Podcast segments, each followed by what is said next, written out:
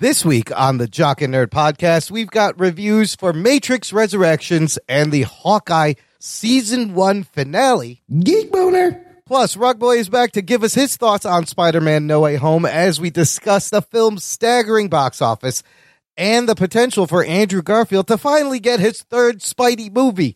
All that and more in this edition of the Jock and Nerd Weekly for Monday, December 27th, 2021. You know who this is, and you know why you're here. You want all the latest comic book and superhero TV and movie news, and by God, you found it. Forget everything else out there. Forget all the Scientology bullshit. This is the real deal. This is the real deal. Worship at the feet of the holy trio of geekdom, the Jock and Nerd podcast. Play it. Check. Check one. All right. This is you fans out there. Let's give it up. Jock it, we nerd it. We funny, disturb it. We jock it, we nerd it. We spoiler alert. Oh, yeah. Hello, what's up, listener? Welcome to the Jock and Nerd podcast, where we give you comic book and superhero TV and movie news, reviews, and whatever we choose. Jock and nerd. My name is Imran. My name's Anthony. He's the Jock. He's a nerd. And joining us, he's back, listener. He's refreshed. He's restuffed with some fresh cotton. This is not a variant. This is this universe's Rug Boy. What's up, Rugs? Hey, it's me, Matt Delhauer. Yeah. Oh no. Now we have Whoa. you Oh, doing I'm that. just kidding. Hellhauer. No, I'm Oh. just kidding. It's me. I'm back, guys. Hello. I'm super confused. Is this Matt? Is this Matt Delhauer doing Rug Yes, Boy? I'm in a closet right now, and it's really hot in here. And I'm broadcasting. Shout So, out to Delhauer. My cat's bothering me. Oh boy. Get out of here, cat. Here, I think pussy, that's pussy. my. I think that's all I remember from what he said. That's his best Delhauer impression. Oh, you're Yeah. doing a cat thing because of Delhauer. Huh. Well, that's all I remember. I'm trying to remember anecdotes of when uh, he'd be on and what he would say. He, Yeah, what else? What else? What are some defining Delhauer characteristics? Oh my God, that's a good question. he gets really fucking passionate, like when he's describing something. That's what I. He That's does. what I've. uh I just love when he goes, "No, it's not Imran," and he says, he definitely does that once every time he's on. He does do that. He Yeah. does disagree with you occasionally. That's the best. But everyone disagrees with you. That's nothing. New. Hey, it's a free world. You can do what you want. I don't give a fuck. Uh, listen, What's up, Seth Morgan? He never disagrees. Him and Justin Zwerner. all hail Justin Zwerner, because because he says all hail King Imran. Nothing like just deep cut Facebook group, private group only. Only the Facebook cuts, group people yeah. will get that, uh, and the new listeners will get that. No, yeah, they Zwerner, you got to come in and, and face your king in the Discord one of these I days. need you to bow down in front of me in the Discord, Justin Zwerner. That's right. yeah, we just need him on video, on loop, doing that, bowing down over and over like he's pl- praying to Mecca. When so for the listener who doesn't know, when you join our Facebook group, we will welcome you with a post, and Justin Zwerner will, without fail, type in capital letters, "All hail King Imran." Oh, shit. And it's my favorite part of the Facebook group. I got to tell you. So more people join because I can't. I don't get tired of reading that. Do you feel bad getting left out, Anthony? That you're not even part of the court. You're just uh I- I- Imran superseded you That's fine. in ranking. He doesn't care. That's fine.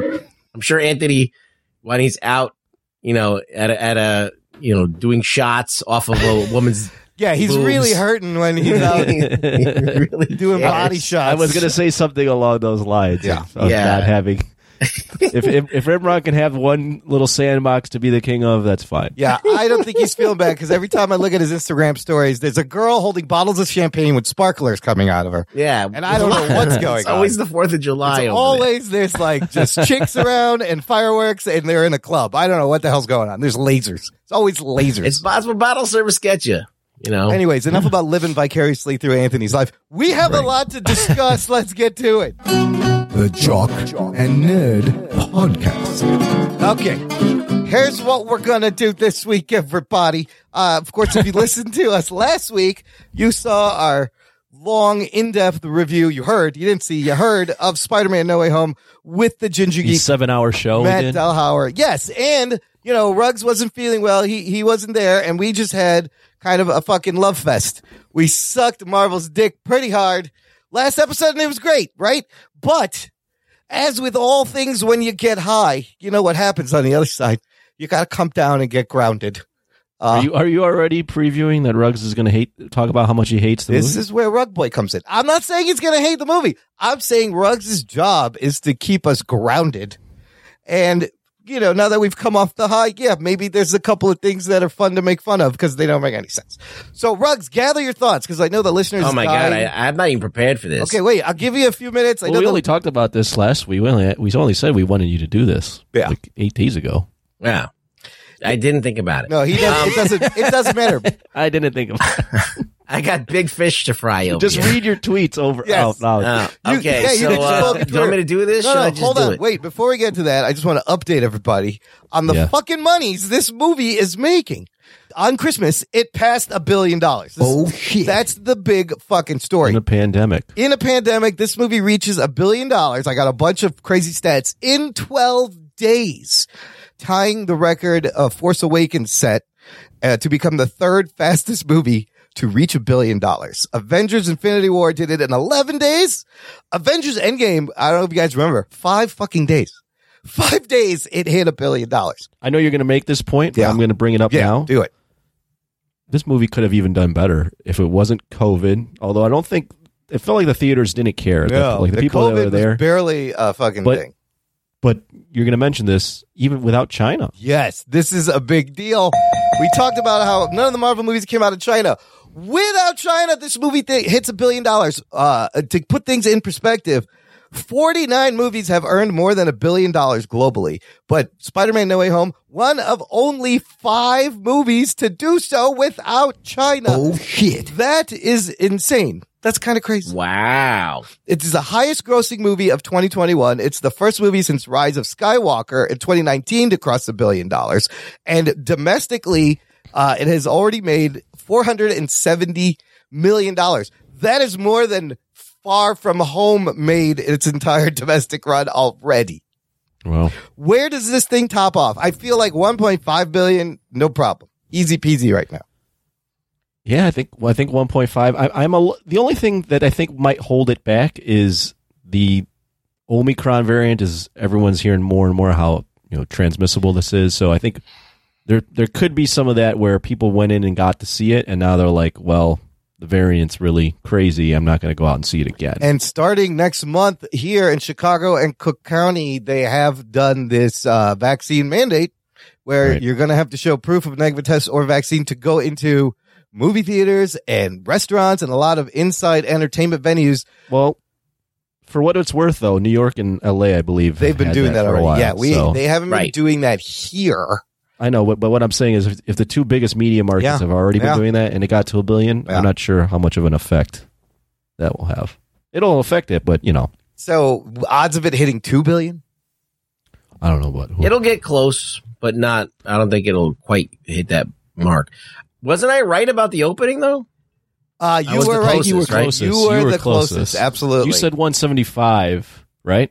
No. You said Ah, over you say- two hundred. I believe. Oh, you yeah, said I don't remember exactly what I said, but I I don't believe remember you either. were. I was almost close when I fucked up the math and I said think that seventy. you changed your mind and then I changed my Yeah, mind yeah. and went and went up over you. Again, two hundred and sixty million dollar opening weekend over Christmas. It made another eighty four million dollars over the three day Christmas holiday. Yeah, and uh, early spoiler for for later on, but Matrix Resurrections Yeah. did not do did not give it any competition. No, whatsoever. no. not at all. and it, I didn't expect it to. You got to My feel God. bad for that movie. It's making nothing. I think it made like twenty dollars so far. I don't know, twenty five maybe. Uh, Okay, so with that being said, Ruggs, I'm gonna actually shut up for a few minutes. Oh, it, it, it, I, I don't know if he could do this. I don't And know if if you he don't not hear from me. me, it's because I'm dead. I died on my own dry spittle because I have that He- condition. He swallowed his own tongue Yes, trying to not I talk. choked on my dry throat because I'm trying not to interrupt. But you have the floor. Give us your review and end with a number, a ranking, whatever. Give us your thoughts. Go. I'll, I'll, I'll start with a little bit of a metaphor. Okay. So, uh, on your 30th birthday, you, uh, c- come home expecting to get a present from your girlfriend, but she has forgotten your birthday. There's Oh, no party. shit. Um, and you're like flabbergasted that that would happen. And then she finds out, oh, fuck, I forgot your birthday. Uh, let me make it up to you. Let me take you out. Let me, uh, I'll, I'll wear a slutty outfit. I'll blow you. You know, I'll do it all. I'll do all the things that you wanted me to do on your 30th birthday. I'll, I'll, I'll arrange a, uh, a quick party. I'll invite all the friends that you wanted to see and I'll make it up to you. And that's basically what Spider-Man No Way Home is. It's, um, analogy. it's, uh, MCU forgot everyone's birthday. Um, they made Peter Parker a, sh- you know, and it's more evident in this movie because of all the other Spider-Man and all the other things that you see in this movie that are Peter Parker and all of the kind of gymnastics they have to get, go through to get Peter Parker to be one of those three guys. You know what I mean? Like the, those two guys oh, wait, could sit spoiler alert. I should probably have said, right? Oh, spoiler alert! I didn't say doesn't I matter. didn't Go say ahead. who the three guys no, you are. didn't. It's still, co- it's still good. And and it's been Everybody knows. If you're listening to this show, Yeah. you've probably seen the movie. Just in already, case. so, yeah. Okay, um, so previous to the movie, if you had all those three guys sit down, they would not have a lot in common. But I mean, you have one that's a veritable rock star, and the other two are who are despised by the city that they uh, now. You could say in this movie that Peter Parker is despised because of Mysterio and stuff like that, but I feel like a lot of that um, writing and all of that is kind of suspect because it, it doesn't ring true to me because you're in the Marvel universe. Nobody really cares about their alter ego. Uh, Aunt May knows that Peter Parker's Spider-Man. All of his friends know that he's Spider-Man. So he's got no one to really hide it from. There's no like, oh my God, my aunt, if she finds out that I'm Spider-Man, it's all over for me. Or if the guy I work for, he doesn't work for J. Jonah Jameson, finds out that I'm Spider-Man, there's none of that drama. There's no reason for him to even care that Mysterio exposed him and and even and even in the in the thing like Daredevil says, well, they can't make this stick. There's no you didn't really do a crime, so you're not really in any danger. So the whole thing kind of is now predicated on that he cares about his friends so much that they didn't get the, into the college that they they wanted to get into that he has to go and do this ask Doctor Strange. And he's like, "Yep, yeah, I'm going to just uh, change the entire world to to like make this happen for like this white person problem basically. Like you know? It's just so far removed from Peter Parker. It's just so and so it it basically it takes um Aunt May dying for him to have something to be sad about for him to even feel like Peter Parker and then obviously he has to make the sacrifice which is he has to sacrifice his friends which gets him further into a real Spider-Man, Yeah. like what, what, what the stakes are for Peter Parker on a, a daily basis. Um, with that said, so I know that it is incredulous for me to be like, this is a great Spider movie, Spider-Man movie because of how much this is. It's like eh, somebody miss, missing out on your birthday and trying to make it up to you. And I felt like, okay, okay, you didn't remember my birthday, but at least you tried. And so I, I'm never going to fully forgive it, but I did have a good time out there. I did get, I did like blowing my load in your face. I did like doing all that. I did enjoy that experience. And, uh, the theater experience alone is what, um, is number one, like Absolutely. something unforgettable, right? It was a great theater experience. I love the theater experience.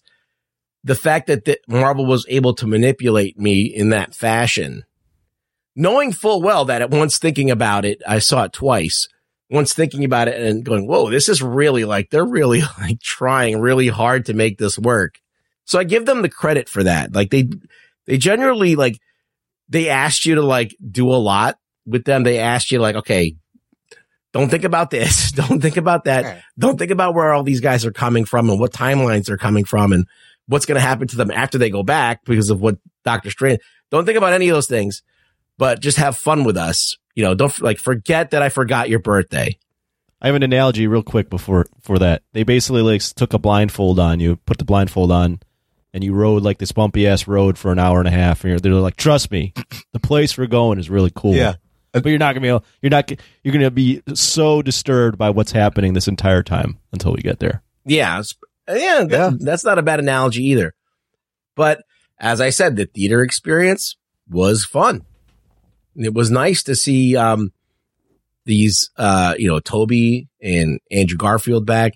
It made me think about how Andrew Garfield's portrayal of Peter Parker was just great, Yeah. even though he had terrible movies. Not terrible in every sense, but like he deserved a better. He was like the best actor out of all of them, right? So, Absolutely. 100%. and uh, he plays the best, most Spider-Man like, like Spider-Man, and uh, I think that he could be a little bit more nerdy, a little bit more weird as Peter, but like I think he could easily do that. I don't think that's out of his wheelhouse. Tobey Maguire tried to make a a, a, a schism between the two. Where like Peter Parker and Spider-Man are not the same person. Tom Holland literally does not try to be anything other than he's the same person as Peter Parker as he is Spider Man. Right. There, there is no persona. There is no. So I I feel like that Garfield at least tried that a little bit, um, and I think it works better. Um, the fact that they decided to heal and cure these bad guys was kind of a cool meta thing as well. Yeah.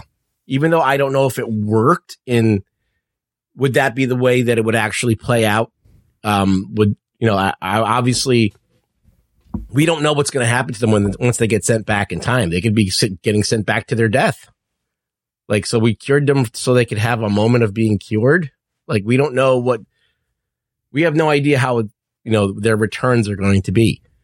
Um, also, the Spider Men they seem like they're from different timelines too. Like they're you know they've already killed these people. Like they've already like Tobey Maguire's already killed the Goblin. Right. He's already done it.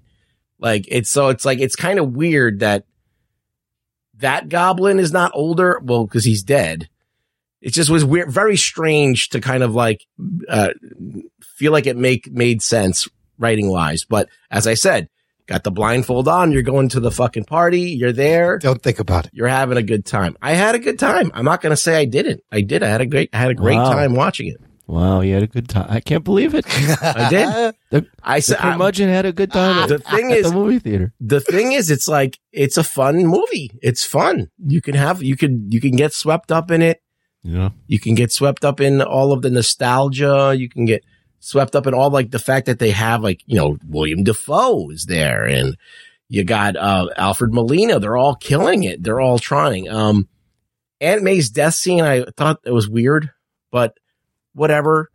Like I don't know. I just the, they they kind of like stretched it out too long. I think. Um, they should have. Um, I don't know. It was just weird. I was like, I felt like, are they they are they fucking with us? I, I know her hands were shaking and this and that, and there was like a a couple of tells there, but like I I felt like yeah, there, there could have been just like maybe a, a, a one like oh, oh falling down a little bit and getting back up, or like or something else, another another thing there that would make would make it ring more true to me. But overall, I think everything was pretty good. I, I, I but the the thing that I liked the most was, um, Spider Man hit people with his fists. Oh yeah. Oh yeah, he hits A the shit lot. out of people with his. I was like, all right, let's fucking go. Spider Man, like, can fucking, he's, he, he knocks people the fuck out. That's what he's been doing since, uh, I've been reading his comics in the fucking 80s and 90s. He's been always been like knocking motherfuckers out. But he So- consciously holds back too. Like they all hold. They know how strong they are, and yeah, Garfield makes the comment how he pull, he stopped pulling his Yeah, punches. right. but they know when to hold back and when not to. Right. Yeah. But I, but he wasn't even really doing that. Right. In, in other No, movies. yeah. No, he was. They didn't have him punching at all. So, um, I was happy to see that. I was happy to see him get rid of the Tony Stark stuff, even though like he had like a Tony Stark make anything machine and that was like integral to the plot. That's true. there was Um, one little Stark tech. You know, it was like uh, when they were in the school lab and they were sciencing, I was like, all right, that's more Spider-Man. That's great. But it, it- everything had like a concession, right? Like you had, okay, you need all this Stark tech to get a lot of it going, blah, blah, blah. You need Doctor Strange to act like, like a complete idiot. Oh, another thing is that like they didn't get to MI into MIT, but like fucking literally like Tony Stark was a big proponent of MIT and like fucking happy as his limo driver and Pepper Potts could, you know, all that, all that stuff. Like, you know, like that he's an Avenger. Like they weren't going to stop him from going to MIT. Like, I don't know. It's just a weird thing, but it was just a weird, that, that whole setup was weird. And, and the another, the last criticism that I have is that, um, Ned Leeds could do magic. Oh, he can do magic. Sure, why not? And then like the Mary Jane Watson thing that they forced in there for no apparent reason. Like, um, I was like, well, they're trying to make some kind of statement with that, but like, I was like, I like nobody cares, Yeah. and why are you doing it? It- That's definitely like another fan servicey thing for some certain fans. But uh, I think action wise, it was pretty good. It was, uh, I think uh, there were some brutal fights in the building with Green Goblin on the uh, uh, that final fight on the shield was was pretty brutal. Yeah. Uh, you know, he he was gonna he was gonna kill him with the fucking Yeah. glider, and I thought that was pretty badass.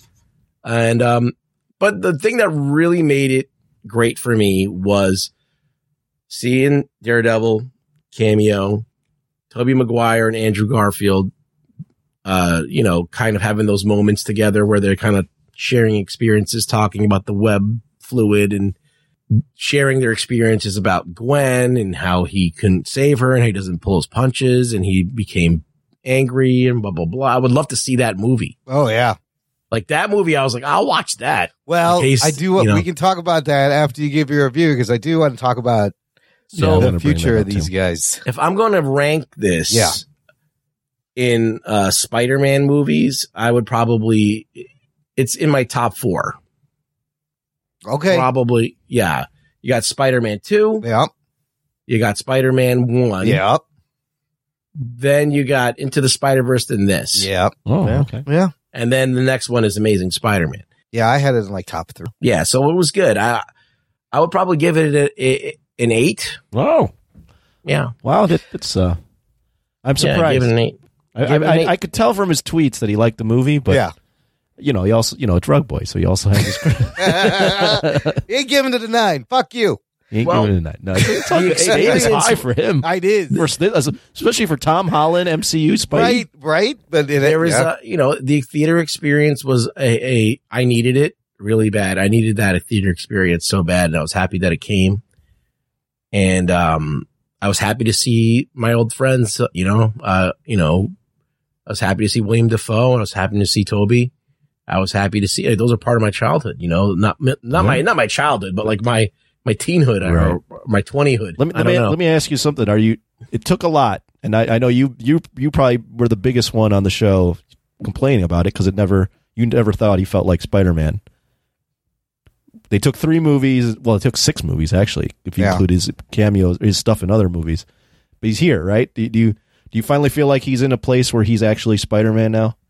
Well, I I feel like that they still forgot my birthday. It doesn't, it no. doesn't change that they forgot my birthday. They forgot they uh, forgot the, the essence of those for in, of what he was those first couple. Yeah, I mean, they could never get it back. Right. It's gone. Like they burnt everything. So it's like, yes, he's got, yes, he's in, in a shitty apartment now.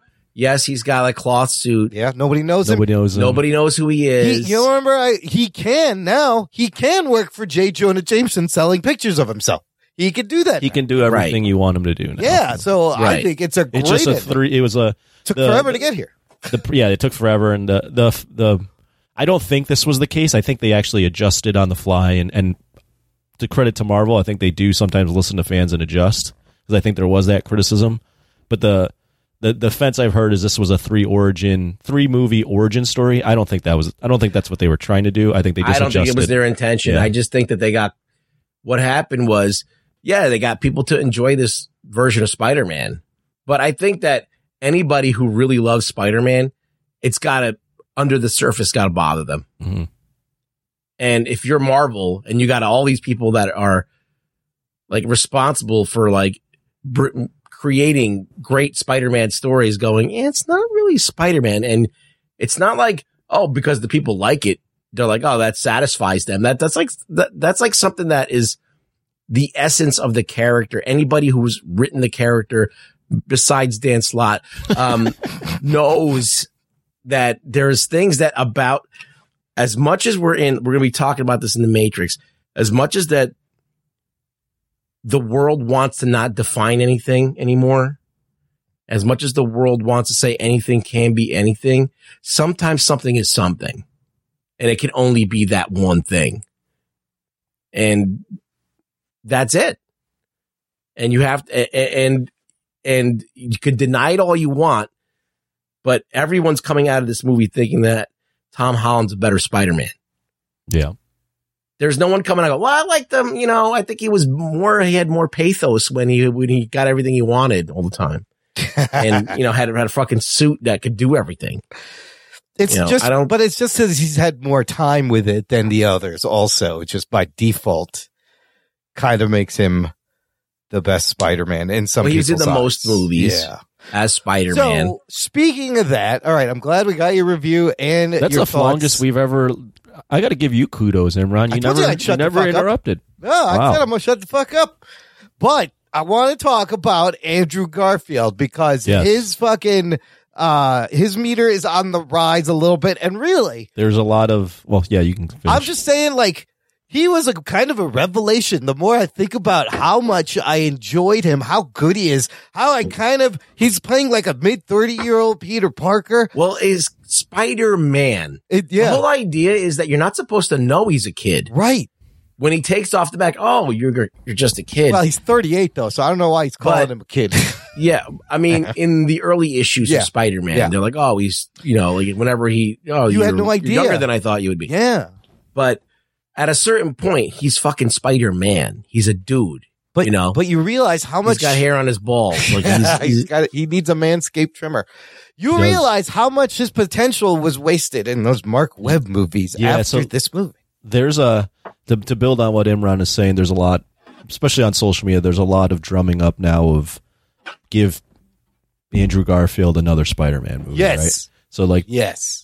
You know, it, it was kind of as Imran mentioned, it was kind of a revelation. Although it was always there, he Yeah. was just in the bad movies. Like, Yeah. wasn't his fault. But he seemed to have taken the role in this one as kind of like a redemption type thing, and you could tell every scene he's super magnetic. Like he is just acting his ass off. Yeah. And he's playing it. a and he's playing a version of Peter that, frankly, we haven't really seen too often, which is kind of like a a, a super depressed, like somewhat unhinged because he mentions pull not pulling his punches and being bitter Dark. and rageful. He is like yeah, dark. and like he kind of because his his movie his movie ends in a way that would put him in that state, but it's a different state of Spider Man than we're all used to seeing. So yeah, he definitely brought it. And to round out the point that I'm trying to make here is Sony's been trying to want to have a Spider-Man in their Sonyverse, and I think they inadvertently might have created an option where they can have their own Spider-Man. Yes, if this he is wants to great. come back to it. You know, and I was like, I remember like for years I've been like, just cast an adult Spider-Man in this universe and you have your teen Spider-Man here. He could be the Spider-Man that ends up in Morbius and Venom. You know, it's only fair. The other two guys got three solo movies.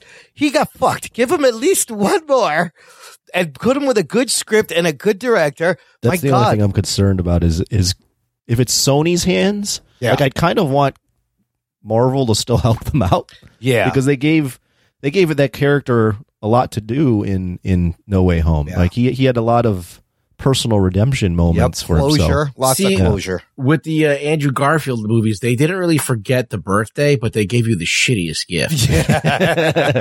like, he had a great suit, but like they else was remembered the birthday. They they tried. They got a lot of the touchstones, but then they gave you like this stupid baggage that you did not need. You just got No. socks and underwear for presents. and um, That's that kind of Well, they they were trying to. I, I've done a lot of thinking about that. Those movies were made, as Delhauer mentioned last week, to to keep the rights, right?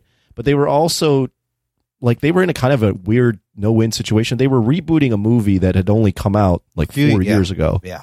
and they were trying to do different things for different sake.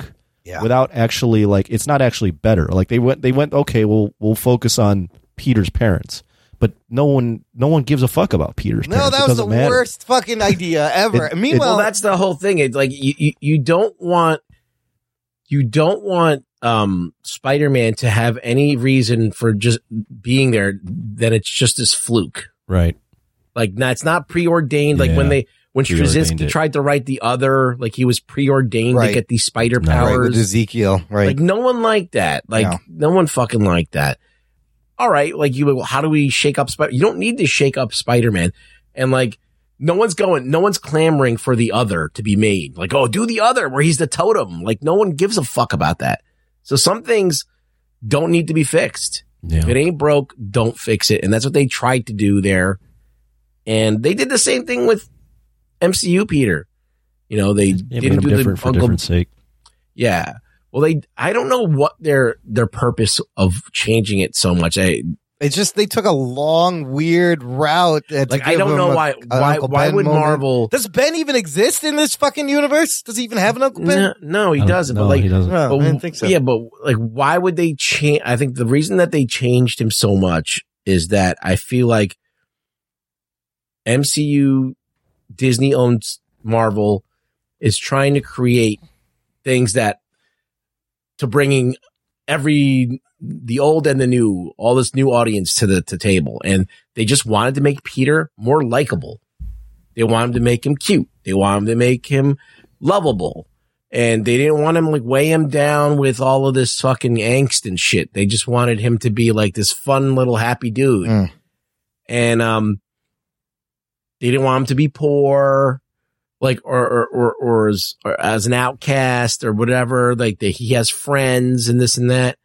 So I think that they um they softened him up. And when they went to do this Andrew Garfield thing, they just wanted to make him, I guess, Spider-Man more sexy. So you got the sexy Spider-Man, you got the kid Spider-Man, and then you got the sad sack Spider-Man, which is Tobey Maguire. Yeah. Yeah. And there's somewhere between the two of them, Garfield and Maguire, Yeah. is the actual perfect Spider-Man. Yeah. I think Andrew Yeah. does it best. I, Yeah. I, especially after seeing this poor performance, I think he does it best. Again, poor, poor all around full, filmmaking around him. But even watching, I watched Spider Man No Way Home three times. Yeah. The scenes where he's Spider Man, and you mentioned this in one of your tweets, Rubs, is where he's even in in this movie where he's still kind of like a bit depressed. And you can tell he's not very confident in himself. You know the scene where Tobey's telling him, "No, you're amazing," and all that. He's going through it. He's going through Peter, a lot. Peter number three. I know. But even when he has the mask on, there's he's running by, and it's little things that Andrew does really well. Like he's running by to pick up the cure, Yeah. and he picks it up. He goes, "Hey!" Yeah, like he picks, no, he, yeah. he like picks it up, and he's just like so enthusiastic. And then like he's fighting lizard, and he's like, "Wait, your turn, lizard!" And he's like, Yeah. I'll be right back. snapping him with a web. Yeah. He's like, "I'll be right back." Right? That's and like all those little things. It's like so perfect. Tobey and Tom don't really do those Yeah. things where they're in, when they're in costume. So he still like has that magic of like being depressed and being Spider Man. I don't think that either of those guys can deliver it no. uh, and it ring true. Garfield No, yeah. is so good. Like But you- he's I- also the best actor. he's the those be- he's guys. easily the best actor out of the three of them, which is crazy. He's so like I, an Academy Award nominated yeah, actor. and all of his movies, he's really good. and he if you takes it about- seriously, Yeah. which, he, which a lot of these like Academy Award actors that get put into these roles, Right. they like look at it as like this is my time to ham it up. But he like legit looks at it and goes, "No, I'm still going to act." He gets it as Spider Man, and I love that people want to see So more d- of him. I want to see So him. do back. you want to see it? Do, would you advise Sony to, to do this? Yes, Yeah. I would. Give I think you. got- I think you strike the. If he wants to do it, you strike the iron while it's hot, and you give. You invest a lot in terms of like a good script with a good director. How do they fix it though with this history that they have, like that that predates like this character? well, do you do an amazing Spider Man three, or I think do you do a three. A new, I think you do a three, but you you do it with this version of him where he's come back and like he's helped years out. later. No, no. Well, he's come back from No Way Home, Oh, and he's he's like helped out, you know, t- uh, Tobey and and Tom. But he's come back, but in his world, the ver- universe he's come back to, he's been fucking nuking people. Like he's lost, he lost his way. He so even like says everybody is like scared of him. Maybe, yeah, And- like yeah. he's like he's like lost his way, and he's Yeah. got to like redeem who the hell Spider Man is in this universe. Oh, I like that. Now, is this the it's same? kind of and it's like very meta, right? Like he's Yeah. got. He's got another. You also kind of like write it in a way. It's like he's got an opportunity to right the wrongs of the past films in his in another movie. he's got to fix his own reputation and he's got to find himself. So this could be the universe where you do, you know, it'd be amazing. This is what you do. This is the universe where Morbius and Venom live. Yes. And then you tie, and then you tie that into Kraven's last hunt, where Kraven does kill him and bury him and puts his suit on. I, I think you do dark. it. Holy if he wants to do it, you do it. Fuck, and you know, he's 38, but he could easily pay like an early 30s Peter Parker as an adult going through this. I mean, Uh, we've already seen in Spider Verse a fat, like forty year old yeah, Spider Man, Peter so it's B. accepted. Johnson. Yes. You don't have to be Spider Kid anymore. He reminded me of that Spider Man a lot, that Peter B. Peter B. Parker and Into the Yeah. Spider Verse, you know? And I was like, man, he, he was fucking so good. He was wasted. I want to see more. Well, but nobody's talking about Tobey also. Do we want to Well, do anything with Tobey more? Or you don't need to do it. No, he's good. He's like the He's old, good. big bro- older brother, Yeah, retired. He kind of got his moments of closure too. Like he saves Goblin, he, he cures Goblin. Yeah. he gets a nice little moment with Oz, um, With Ock. Doc Ock Yeah, where they yeah. talk, have that little exchange. So he, Yeah, he's got closure, He's, and he's good. and, and he's and he even says he's like making it work with MJ. So there's nothing oh, like right, right, right. really to mine there. yeah, that universe is fine. Right. Yeah, I think that it's good to give you give him a little bit of like an epilogue. Like, okay, he we know where we, he ended up. You know, he's he seems to be pretty together and relaxed. Mhm. You know, he's very he seemed very unflappable. Like he was just like, all right, we're gonna go do this, and I, I mean, he was always soft spoken in Yes. the in the other Yeah. films. I think so. I think that's just Tobey Maguire's acting style. Yeah, he's that- very yeah. even keeled, Yeah. even when he's supposed to be excited or emotional. It's just Tobey being Tobey. he's always been that awkward kind of feel. Um, also, reports coming out that uh, they plan to uh, do an Oscars Best Picture push I uh, this year, and Tom Holland's open to hosting the Oscars if they're going to do the Oscars. I thought it, it's on a short list for like visual effects and some other things already for Okay. the Oscars. I mean, if the, you know Black Panther being the only superhero movie, well, Marvel movie get Best Picture Oscar. I, I, have, I have a couple thoughts on this real quick. I don't know if it it would be great. I don't know. If I have it a couple thoughts. It. Yes, it definitely doesn't deserve it. Yeah. Right? Objectively, it's not. There's a lot of things that you can poke holes with. yes, That being said, yeah, the Oscars are a rating sinkhole right now. right. and they're the Oscars have now moved to ten movies, so it's guaranteed ten movies. Yeah. like you have to. They've been it's been seven to ten the last few years, but they've always been like eight, nine. You have to have ten. The Oscars are notoriously don't really honor big budget blockbuster movies. Now I think Dune will probably get a nomination, so that's Yeah, going to be okay. yeah. But if the Oscars want to like drum up interest in movies again in terms of of getting people to watch the Oscars, I think you attach your rocket ship to Spider-Man No Way Home I and mean, you it just would- do it. What yeah, the fuck? Why not? They, you can. They want to be hip, but it. You don't it- need to. You don't need could, to. but it, it that would completely smash my cre- the credibility of the Oscars for well, me. you don't need it to win. No, But if you just a nomination, it deserves to be recognized for what, literally bringing people back to the theaters in a big way. The experience, like you said, you know, a movie that you know you can have an Oscar movie that makes you cry and cheer. That's that's the best picture Oscar movie. There's no other movie that came out that makes you cry and on and jump up and but down. it's predicated on a on a gimmick, right? It's Uh, you- predicated on like twenty years of It- other movies. Yeah, It's a predicated on a gimmick. You got what other in what other universe do you have? I mean, you could make a Batman movie with all the Batman in it. they're you know, probably they're all still gonna do that. alive. They're making that. It's called Flashpoint. Uh, you know, but like, um, like you got three Spider Men, right? So it, yes, yeah, you got a, you got them all in the same movie, and you got all the bad guys from the same. You know, it's it's a gimmick. At the end of the day, it's a gimmick that works incredibly well, Is- but it's a gimmick. Is it any different than like the third Lord of the Rings movie but that got an Oscar nomination? If you're talking about big budget, you know, blockbuster movies getting right. movie. Well, the third Lord of the Rings movie was a culmination of trying to bring a classic novel Yeah. to life. Yeah. And it did it brilliantly. This is a culmination of 20 years of fucking Spider-Man movies. Kind of. Yeah, but at the end of the day, it's just a gimmick. Like, I wouldn't be mad. And Yeah. maybe maybe it's because of I'm still on the high, but I'm also Yes. looking at this like the Oscars. They need something. They need people something. aren't watch, and I think this year even more so than last year. Like, would they uh, do it? Probably. They Yeah. might. I don't know if they would. Actually, it, the old boys club is still kind of, but the like I th- I haven't seen any. I haven't I haven't watched any of the Oscar nominated movies. You I have know not, have gonna- you? I- I, yeah. know, I- and I think it's I think Yeah, they're what in even a worse to spot. Roman Polanski. Anthony? you know what happened? Bottle service, Oh, and sparklers. sparklers Yes, in and in, bottle in December. Yeah. Yeah, hey, man. Uh, it's still 93% on the tomato meter, 98% audience score. who Look, knows? I mean, it's it's definitely doesn't it wouldn't deserve it, but but it's a beloved, this is a beloved, beloved movie, and uh, everybody just wants it to, to celebrate what they Do you think it's going to age well? I don't know. Cause it's, Like once this, the once the uh, Like the haze of yeah.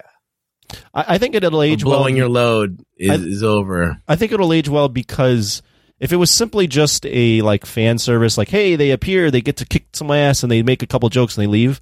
But I think the way they wrote it with them three being so integral in Tom's character becoming Spider-Man, like it, it's it's almost that they made it in a way where that character doesn't develop without the gimmick of adding those two guys. So it, it's what I'm saying is it's not simply just fan service; it's actually served the plot to make the character yeah, better. well, Into the Spider Verse is still aged pretty well. And people look back on it fondly People still. So Spider-Man fondly. 2 is seem it's a little bit uh, dated. Uh, I think uh, still mostly holds up, but Spider-Man 2, Spider-Man yeah. 2? yeah, yeah, yeah, it's twenty years old. Right, Like, yeah, of course, yeah, it's dated. yeah, yeah. Like, there's no way around it. Um, I, I think he's more more saying is it going to be dated in terms of like the love for it Oh. after like the the the the bl- the or- the bliss wears away and we actually just judge it for a movie.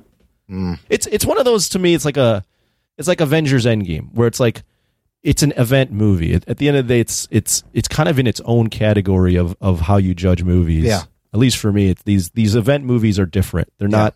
They're built on lots of other movies. right, it's not just the movie. It's definitely an event movie. Yeah, no, yeah. I mean, I think it'll be shining for a few years still, and maybe more. It'll shine in, in Imran's what's the last forever. movie that you thought was great, and then like look back on it, and go, oh, it's not that great. That is a great question. Rugboy, a listener, can join the conversation. Let us know uh, if you think this movie will still be beloved, you know, down the line. And is there a movie, like you said, that you used to thought was great, and now you're like, this movie is shit? You can let us know on our Facebook group. It's called Jock and Nerd Nation. Uh, movie that you didn't watch when you were like six and then watched it later. Because there's plenty of I can list. I have a whole list of the movies like that. Yeah. where I was, was like under 12 years old and thought they were amazing.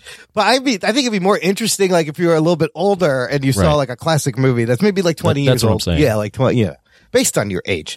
But let us know in the Facebook group. It is a closed, exclusive group just for our listeners. Gotta welcome new group member listener Mac Warren. Ooh, return. It's not well. Is it the return? I don't know if he was here before. It's the coming of the Mac and the return. No, It's the return of the Mac. It's a great song. Who sang Great that? song. Mac. Uh. Oh fuck. That's um. uh, you will ne- you will never be able to name that guy because it's like it, it was like a one hit wonder. Yeah. Yeah. Mark Morrison. I don't know who that is. Yeah, Yeah, there it's- he is. it's- I was Mark gonna say Morris. Mac Morrison. Wasn't there a movie with uh what's his name? Uh oh, it's the Mac. Sorry, with Yeah, um the fuck is his name? Why am I blanking? I don't know. Richard I, just thought- Pryor, Max Julien. I just think about you know Mac Daddy and Daddy Mac. oh Kris Kross. That's right. That's the right. Making, making, making, making, Mac. You got to wear your fucking overalls backwards, you fucking punks. Jesus. Anyways, welcome Mac Warren to the group. Okay, let's get to Hawkeye, Geekery. The geekery, the major geekery. Geek boner. Hawkeye episode six season finale on Disney Plus. Episode titled "So This Is Christmas." Uh, here's your spoilers. Before we get started, does anyone want to get out? But it is Spoiled! This is Chris. That's that John Lennon song. John Lennon, Yoko Ono. That's what it reminded me of. So, That's Prepare to be right. Spoiled. so this is no, not prepared to be spoiled. Oh. So this is Christmas. The good and the bad. Uh, anyways, final episode, the big finale. Anthony, how does the show end? What happens in this episode? I'll just do the quick synopsis. So we ended the last episode seeing the Kingpin had is working with Eleanor, and Kate obviously learns this from Yelena somehow. I don't know how Yelena got a camera in there, but yes, and was able to record everything. I don't know how Yelena got a camera into the back of an auto body shop that now doubles as Kingpin's office and the top of a skyscraper, but whatever. She was a Black Widow. Um, I don't know. Yeah. Anyways, yeah, so we've learned now that Kingpin is working with Eleanor and she has hired the Black Widow to kill Hawkeye. In the meantime, Kate finds out find this finds us all out that her mom's not is in on all of this. In the meantime, we've got Maya questioning everything because of what Hawkeye told her, and Maya is now wanting to quit along with Eleanor, who wants to quit working with Kingpin because it has gotten too close to her family. And Clint Barton still just wants to get all of this shit taken care of so he can go home, but he's in deep and he needs to help clear out some of this stuff and help Kate clear out her stuff because now he feels like he's responsible to her as well. So the episode is basically everybody has to clean up their shit before Christmas. Her mess is his mess. They're partners. Yeah, I know he called her a partner. I was like, oh my God, he called her his partner. They're partners. Uh, so great open right away with Vincent D'Onofrio as fucking Kingpin, just settling back into this role in comics accurate costumes. They're even shooting him from below, making him look giant. And fuck if he doesn't look like the fucking Kingpin right from the comic book. Right. I forgot how good he is. Like Yeah, he's he- great. He's born like with the, he's, his eye is fucking twitching. You guys notice that? Like, yeah, I saw that. How does he? I thought that was does- CG for a no, second. how does he? Can he do that? How does he do that? He plays a very good this version of Kingpin he plays is very good at having the underlying anger where he's like barely restraining Yeah. himself from just blowing up. And you see him blow up in one stage, and then you see him just lose his shit at the end. And we find out about uh Kate's father. Turns out owed Kingpin lots of money, and she's been working him for for him for like twenty years. Should we Uh, start with that? Should we just start with the Kingpin? Let's start you- with the Kingpin, dude, because uh, Okay. I was waiting for this I have Kingpin. a lot of thoughts on the Kingpin. Yeah, uh, it's this is uh, what Anthony is this the same Kingpin as in Netflix? I've I've I've looked into that, and it's still kind of unclear. Although all indications are that he is playing the same. He's playing him the same way he would play him. Right, He's just stronger. Seems like a lot stronger, a little bit stronger, Yeah. a lot stronger, and a lot more durable. Yeah. Um. So I'll just start by saying I'm glad the Kingpin is back. I'm glad he's in the MCU. I hated how he was used in this episode. Really? I hated it. I, I, I either don't have the Kingpin in the episode or have him from the beginning because Yeah. for me, Yeah. it felt like his character, although cool to see him back, like almost took away from the plot Mhm. because now you've got this new guy that we haven't really been building towards, um, kind of interjecting in between what the conflict should be, which is in Kate's hero's journey. If she's going to become a hero, the the thing she's got to do is what she does at the end. Although they like super fly by it, is they've got to she's got to put her mom in jail. Right. It's like supposed to be a very very hard decision, and she's just like, "Yep, I'm going to put you in jail." Yeah, it just happened. So I think the build towards Kingpin either have him in the beginning from right from like the first or second episode, yes. Or don't have him at all and have the build up be this conflict between Eleanor and her mom. Yeah. Or uh, El- Kate and her mom Eleanor. Yeah, you get like two reveals for the price of one here. Like you Right. get, oh, my mom's evil and the kingpin's the bad guy. But yeah, but it, that takes away, fr- in my opinion, from Eleanor's mom being evil. Yeah, Yeah. she killed Armand. You're right. She, She killed Armand. She framed Jack, who was just a Has no problem throwing this innocent Yeah. guy in jail. And Jack doesn't seem to give a shit. no. No, Jack is just care. a goofy guy who's good with a sword. Turns out the whole He's just time. like, oh, all right, I'm out of jail. I got a Uh, sword. So uh, here's what I think happened because I read a couple of articles and there in the writing and in the editing, there's some ADR. I read a couple of things that they shot more. They had to reshoot to add more Kingpin in and stuff seemed to be chopped and truncated and things happened really quickly between like Kazi and Maya. And like that was weird. Uh, they didn't really give that a time to breathe. She just fucking kills him kind of Right. all of a sudden. But I think it was to make room for they're like, we need to put more Kingpin. But uh, your point is absolutely right. The problem was you didn't, you should have slow played him better from the beginning, parallel storylines. no, not slow played him. Not Just slow either played. have him in it Yeah. or don't have him in it. Or save him or, until or a make post credit more scene. than six episodes. yeah. Yes. Cause he does. He comes out of nowhere and undercuts It's one kind of of those the things rest where of the Marvel is so concerned about reveals Yeah. and Yeah. Mm. gimmicks Yeah. that it, it starts to now hamper how you introduce Yes, things. Absolutely. he he's he comes into the story too late and he's such a big element Yeah. of like he's got so much no pun no pun intended, but weight to him. he automatically distracts from everything else. But there's been no build up to it, so you have no. There's no like you've wanted to see a kingpin Kate Bishop conflict. Yeah. And one other thing is they're purely relying on the fact that you've watched Netflix. Yes. So if you haven't watched, Netflix. You have no idea what who, who's this guy. Exactly. every every all his cachet is borrowed from other shows. So now you just have this big fat guy Yeah. that's act like that has no personality like there's nothing defining him in this show because you've introduced him in the last show, yet you're also saying this is important and we're going to build to a Kate Bishop fight which we haven't been building towards. Like this is the he's supposed they're gonna make him like the next big bad street level, maybe even more, and they just kind of threw I him in. didn't like I didn't like the way he was used and I didn't like I that see Kate that. Bishop kicks his ass. I know she goes on him one on one. She look, first of all, look, this kingpin is so he rips off a car door. He gets shot by an arrow. He gets hit by a car, tossed through a place glass window. He gets exploded by things, and he's fine. He's punching her in the chest. She would have been dead. She would have been dead. She also fell out of a window and just kind of landed. I don't know what the fuck was going on there. It's not even that that he like she does all that. Yeah, that's you know that is all crazy, but it's more the fact that like I like Hailee Steinfeld. I think she's a good actress, but I still consider her somewhat of a pop singer.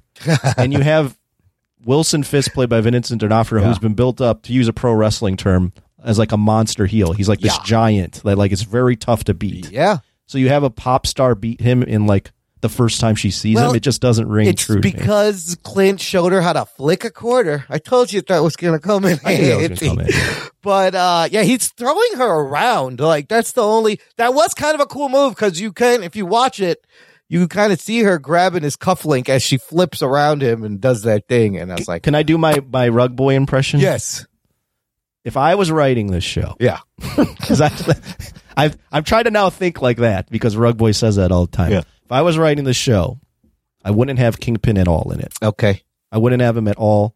I would have Eleanor right from the beginning.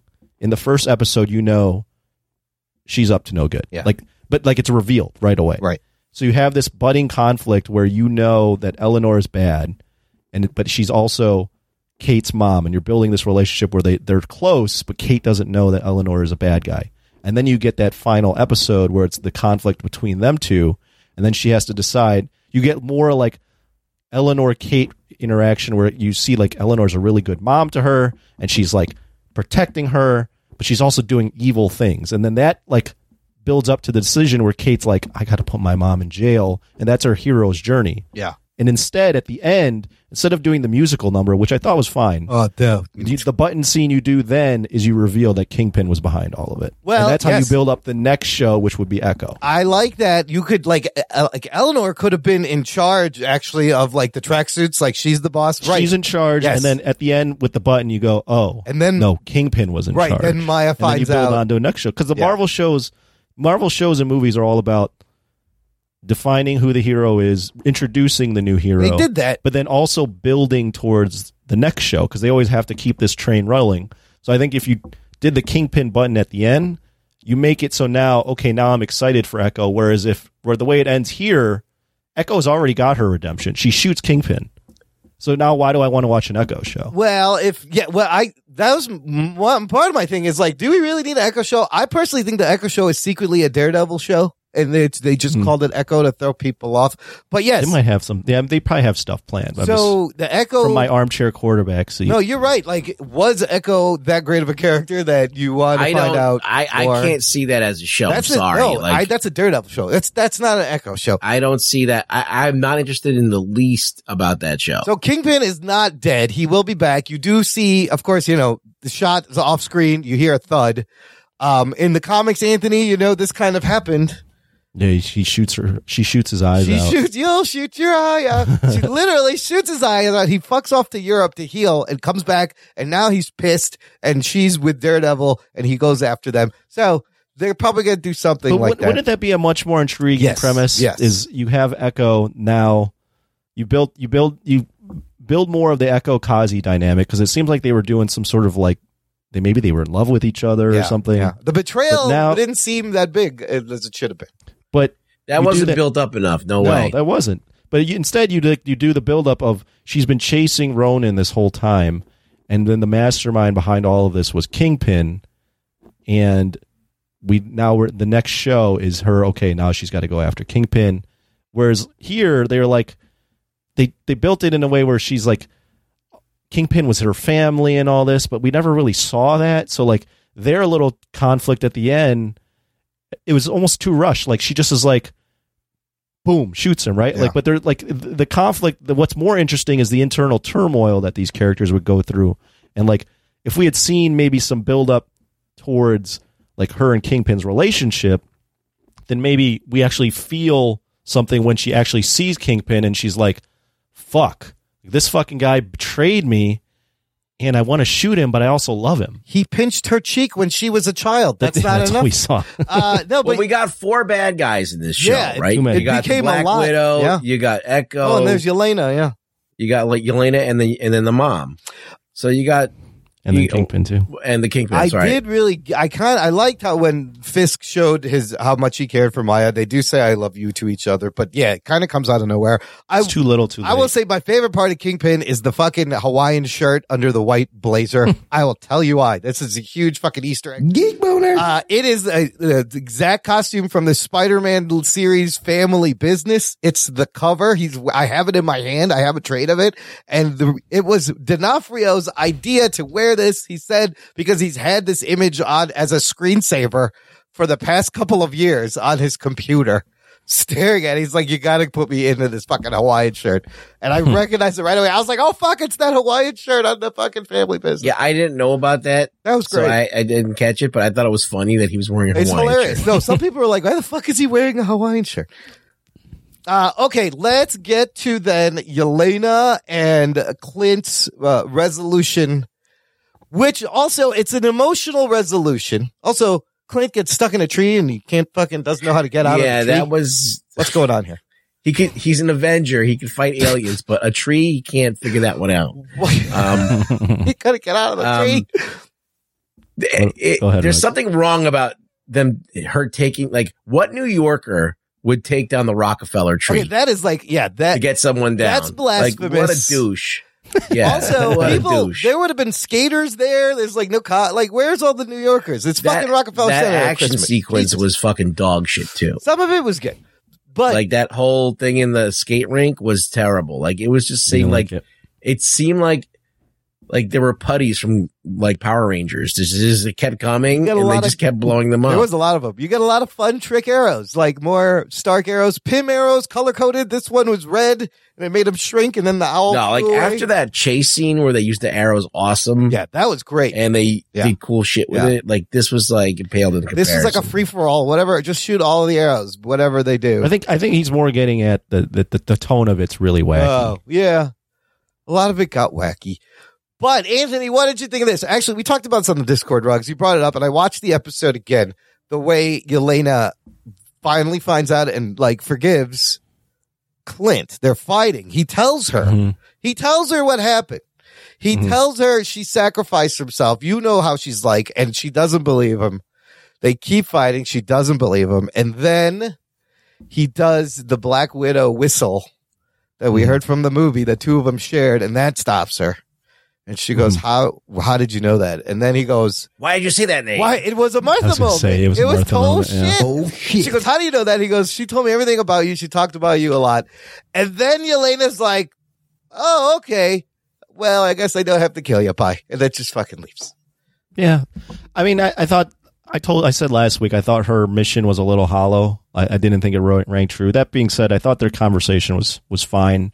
Um, the the point of it, in like at least in my analysis, is like Hawkeye Clint Barton is still getting over um the death of of Natasha throughout the episode, and this kind of helps him, and then this also kind of helps her because she's never had the conversation with anybody about it. Yeah, yeah. So I, I it it works. It, it works in that sense. And again, I thought the her her thinking that Clint like killed him, Right. killed Doesn't her. make no sense. like we, it doesn't make it like it doesn't make sense. There, there'd be so many stories about this. Like it, they saved the universe. Like they would have gotten the truth out. Um, Why she would just buy the story from Valentina? I will use this as a as a way to say I enjoy Florence Pugh She's great. a lot. Oh my gosh, she's great. I think there's there's already like stuff on YouTube of just like recapping all the funny shit she says uh, in these two, lep- two episodes, and she has she has really funny funny chemistry. I love that Hailee part. Steinfeld. Oh, and there's a great fight scene where they're fighting through the. It's a long set. They're fighting through the floor. It's really. I love that. And she's. I love when Kate's like, "Stop making me like you." She goes, oh, Well, "I she goes, it." she goes, you did the really cool Oh, you did body, the body throw throw. It's thing. great. Yeah, it's very good. And she's like, "Stop making me like." I can't help myself. She, sl- I like when she slaps her. Kate Oh, slaps yeah, her. She it's like, goes, "Oh, "What was that?" She goes, "I don't know." Uh, and then she like presses all the buttons. She's like, "That's so annoying." I have an issue with that though. She slips in the elevator and doesn't trip the fucking light that will make the door. You can't do that. You can't slide in an elevator Oh, yeah, as you the don't door slide in. closes. no, you can't do It- that. there's- There's, a lot of there's a lot of things that It's you a little convenient. I mean, there's a lot of convenient writing. But yeah, Yelena, every she's great. She was great in every scene she was in, and the, the moment She- was she's emotional. definitely one a very good actress. Uh, my other favorite line, we brought this up in the Discord when Jack Duquesne is talking to the little Armand. He goes, Remember when you peed your pants in the Hamptons? I, do. Everybody does.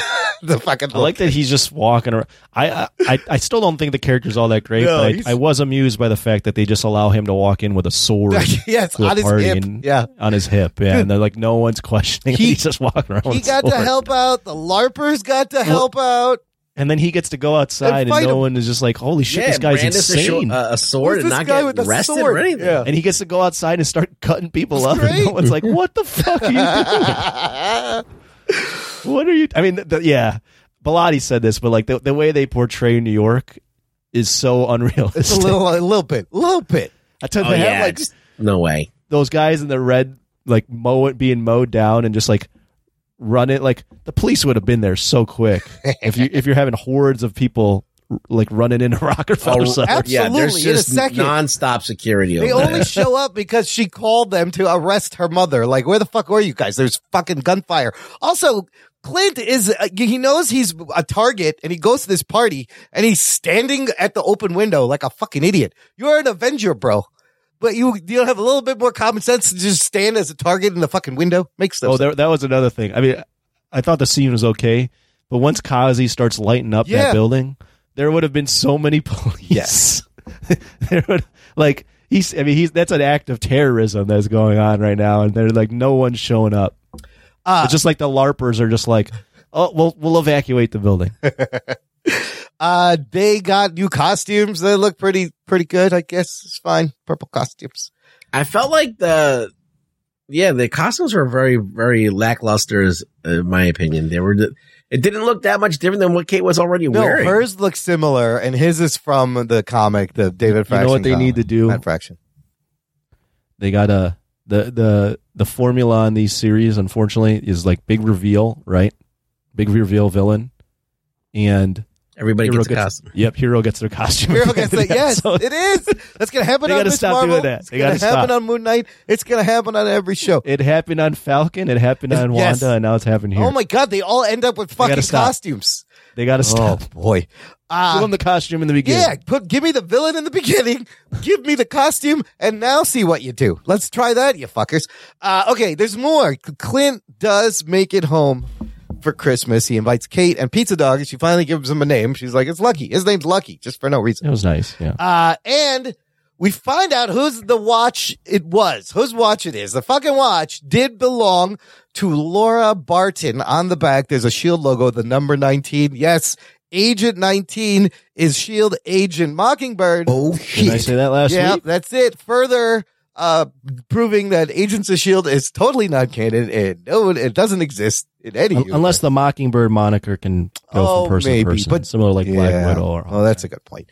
But Hmm. I, the whole, what was the point of this fucking whole watch storyline? It was stupid. It was stupid. They built. They made. They made so much of a big deal of this Yeah. big watch, and then like Kingpin was trying to steal Yeah, the watch. why? To learn Why? about to get to get Hawkeye to get leverage on Hawkeye, or maybe I don't know. You could put it could be a stretch, but maybe Mockingbird knew shit that she shouldn't. But I thought it was going to be like tech that he could use to fuck shit up or Yeah. something. It was dumb. So they burn the Ronin suit. The Ronin suit no longer exists.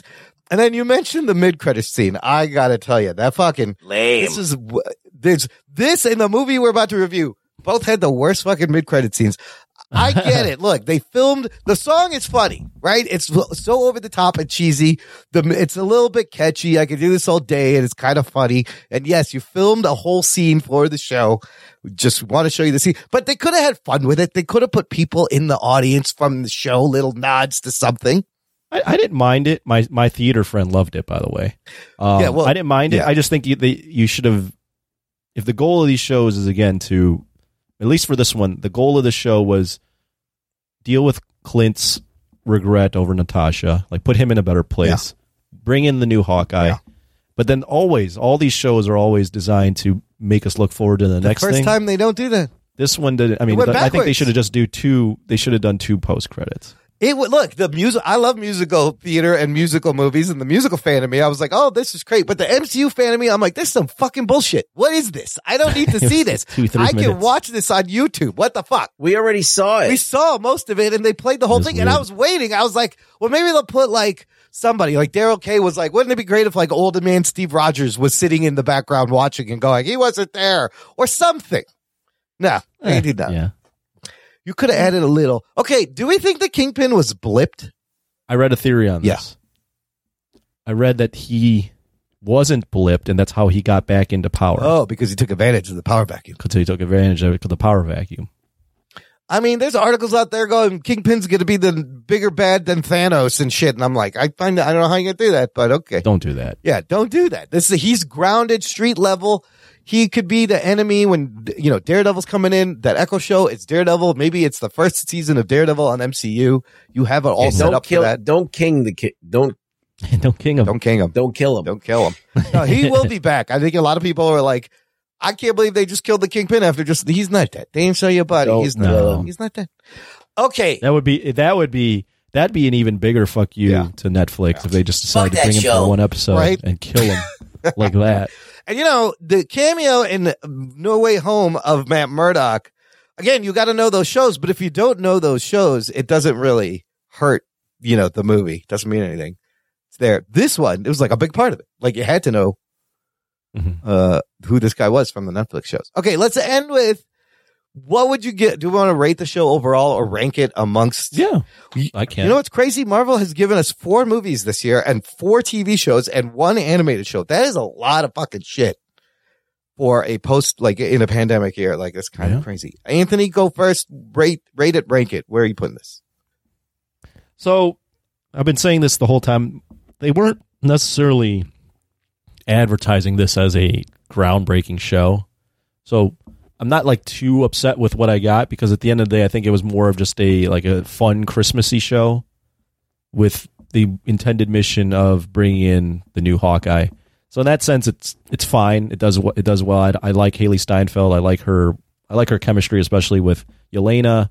I liked her little speech to to Hawkeye where she talk, talks about like if you could do it with a stick and string, Yeah. like I could not be afraid. Like that, I thought that was actually a really nice moment because it Hawkeye's been a joke, Right. for the most Yeah. part, and they kind of turn the joke on its head and like, oh, this is why he's kind of an inspiration to people, Yeah. is he's a normal guy. Yeah.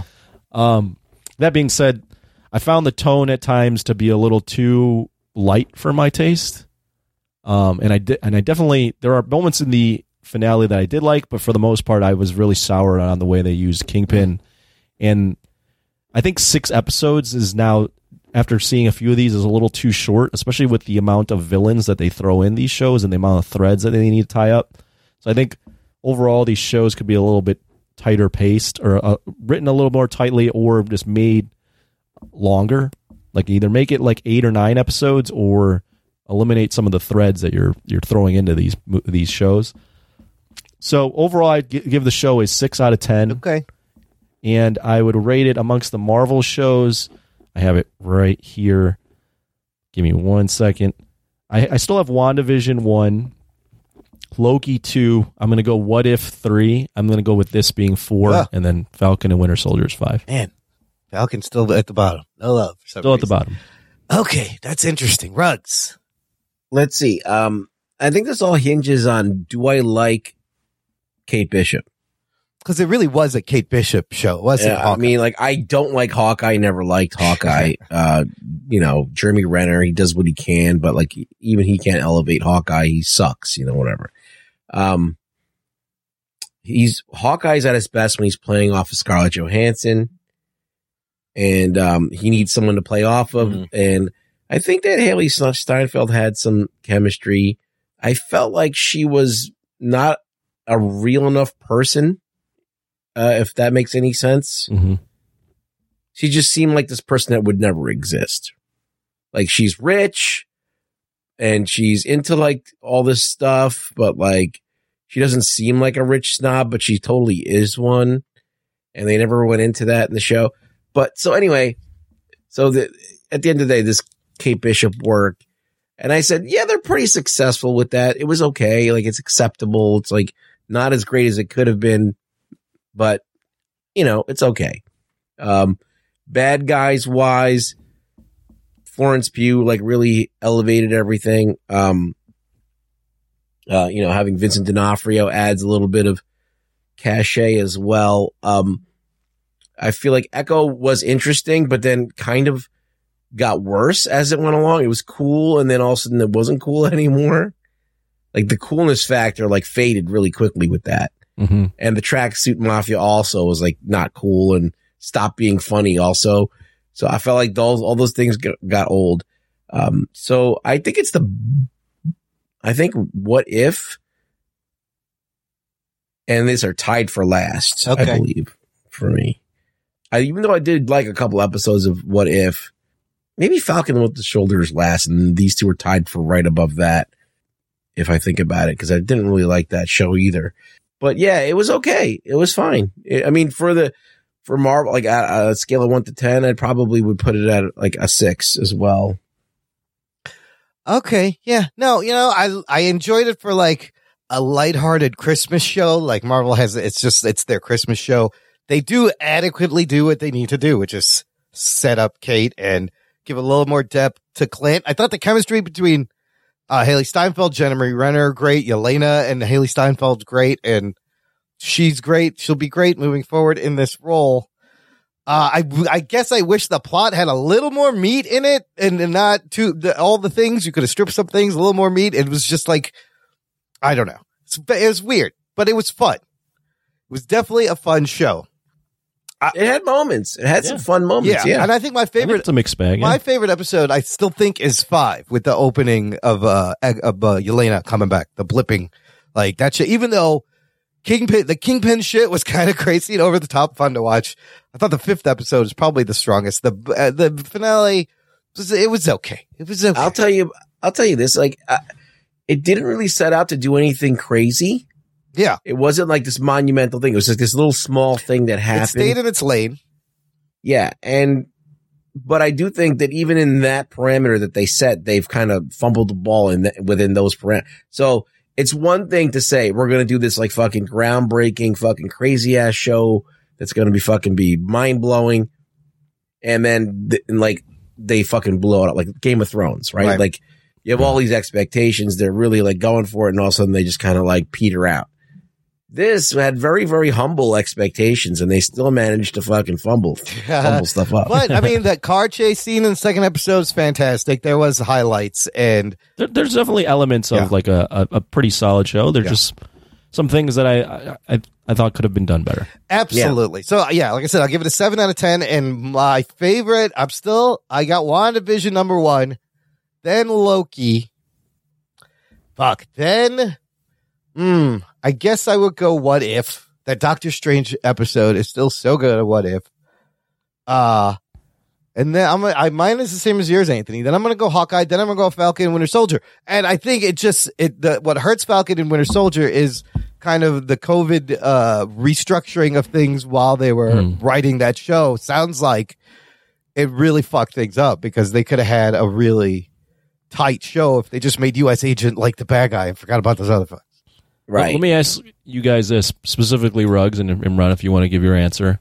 Now that we've done a year Yeah. This into is all Marvel this year. Studios, Jesus. Marvel Studios' experiment now into jumping into TV. You know, we, we've done Agents of Shield, Netflix, but that wasn't actually Kevin Feige. Yeah. So far, after one year, success or failure for Marvel Studios on Disney Plus. I think they're just TV toeing shows. the line. I think they're just yeah. You could say success because they're Yeah. they're toeing the line. Sure. People are watching it. We're we're talking about it. Uh, I don't automatically dismiss each show. I'm always like, oh, intrigued to like give them give them a spin, you know. hmm So that's all good faith, you know. That's all good uh, vibes we're getting from it. It's not like we're getting disappointment vibes or we're getting like, oh, this is gonna you know, be another shit show. Yeah, we're gonna watch like when, when you know remember when the WB became that Yeah. Oh, yeah. like- when we were yeah out of we were like we were like looking at the show going, okay, this how bad is this gonna suck? Like Right. it was, it's not We're there. not there. It's no. actually And I think I think you put it right, Ruggs. We're just on the other side of the line of success, right? It's it's uh, hopefully it can grow and get better, and we're seeing the shows kind of kind of weave into the movies and back and forth now. right. Uh, and especially with Doctor Strange and, and Multiverse of Madness, that's going to be interesting as, you know, he mentions Westview in the trailer at the end of the movie. Uh, and you see her in her new costume. So I also think it's leaving a lot of people. A lot of people are, it's interesting how many people are now starting to lose the thread because they either, they didn't watch Black Widow or they didn't watch the TV shows and they're, they're learning, they're missing things. Uh, it, I mean, I, you, it is a success basically because everybody was talking about it week after week. The numbers, though, the premiere numbers have been going down every show. So that's that's not a good thing. Well, what happened is that Marvel created its own quagmire, its own its own dead weight. Yeah. it, it, it, it does these things. We've talked about them now that they've they have these big surprises at the end that they don't really, you know, whatever they don't. Everybody gets a costume, and then it has to things have to happen in a certain timeline so they can make certain reveals before a movie comes out or this and that. So. It is hampered Well, they're by kind of all of these pigeonholing things. themselves in certain ways. Yeah. Well, yeah, they're just kind of like there's too much baggage now. I, I, I agree that with your assessment, Rugs. I think it they toed the line, which would make it like an, um, a success, not a rousing success. I don't think right. they're like people are. There's probably a segment that are super anticipating it these shows, but that that for the most part they haven't like fumbled the ball completely. Like they're they're still on the field. I do I do I have seen I have noticed in these shows similar to a lot of their movies that they have in the movies there was always this thing against Marvel where they had a third act problem, right? Like there are a lot of their third acts were super over, underwhelming, Right. Um, but it was a little more forgivable if like the first two acts were good. Right. But I've noticed in a lot of these shows that like the the finale ends in a way and people are like, oh, like I wish I wish it would have ended better, kind of like the way we just talked about this one. Has I have any of the shows stuck the landing? Well, I feel what- like all the endings have had problems. I liked Loki, but you know some Loki people was had problems Yeah. with it. Yeah. well, what, what I'm getting at though is I think like I think maybe why you're seeing the decreased ratings for the show is when you fumble a show's finale that's a TV show, and I and I heard this from the Ringer verse and I agreed with it. It hits a little differently than if you fumble a movie because a movie is like Mhm. two two three hours, right? right. Like you can kind of forgive if they fumble the third act of a movie, Yeah. but if you fumble the last episode of a TV show, like we've spent six weeks talking about Yeah. this, Or the So last fumble that- season, like Game of Thrones. right? So like That's but like bad. you when you dedicate uh, like more of your life to something and Oh, it yeah. fumbles the, the finale, I Yeah. think it leaves a worse taste in Because you've spent more time with these characters. right. Well, we saw the Mandalorian nail it, right? Oh, yeah. and it spouted everything. And um so we know it's possible. And It is absolutely possible. So I mean no one was expecting that kind of uh, an ending there. And that whole season was great because you had Ahsoka Tano, Yeah. you had big things going Yeah. on, and you had that freaking fight with the robots that you know, and that- and then all of a sudden one- there was yeah, the fucking they blade. nailed their last episodes. Yes. So it was like, it was actually like very satisfying Yeah. t- to hit the ending of that show.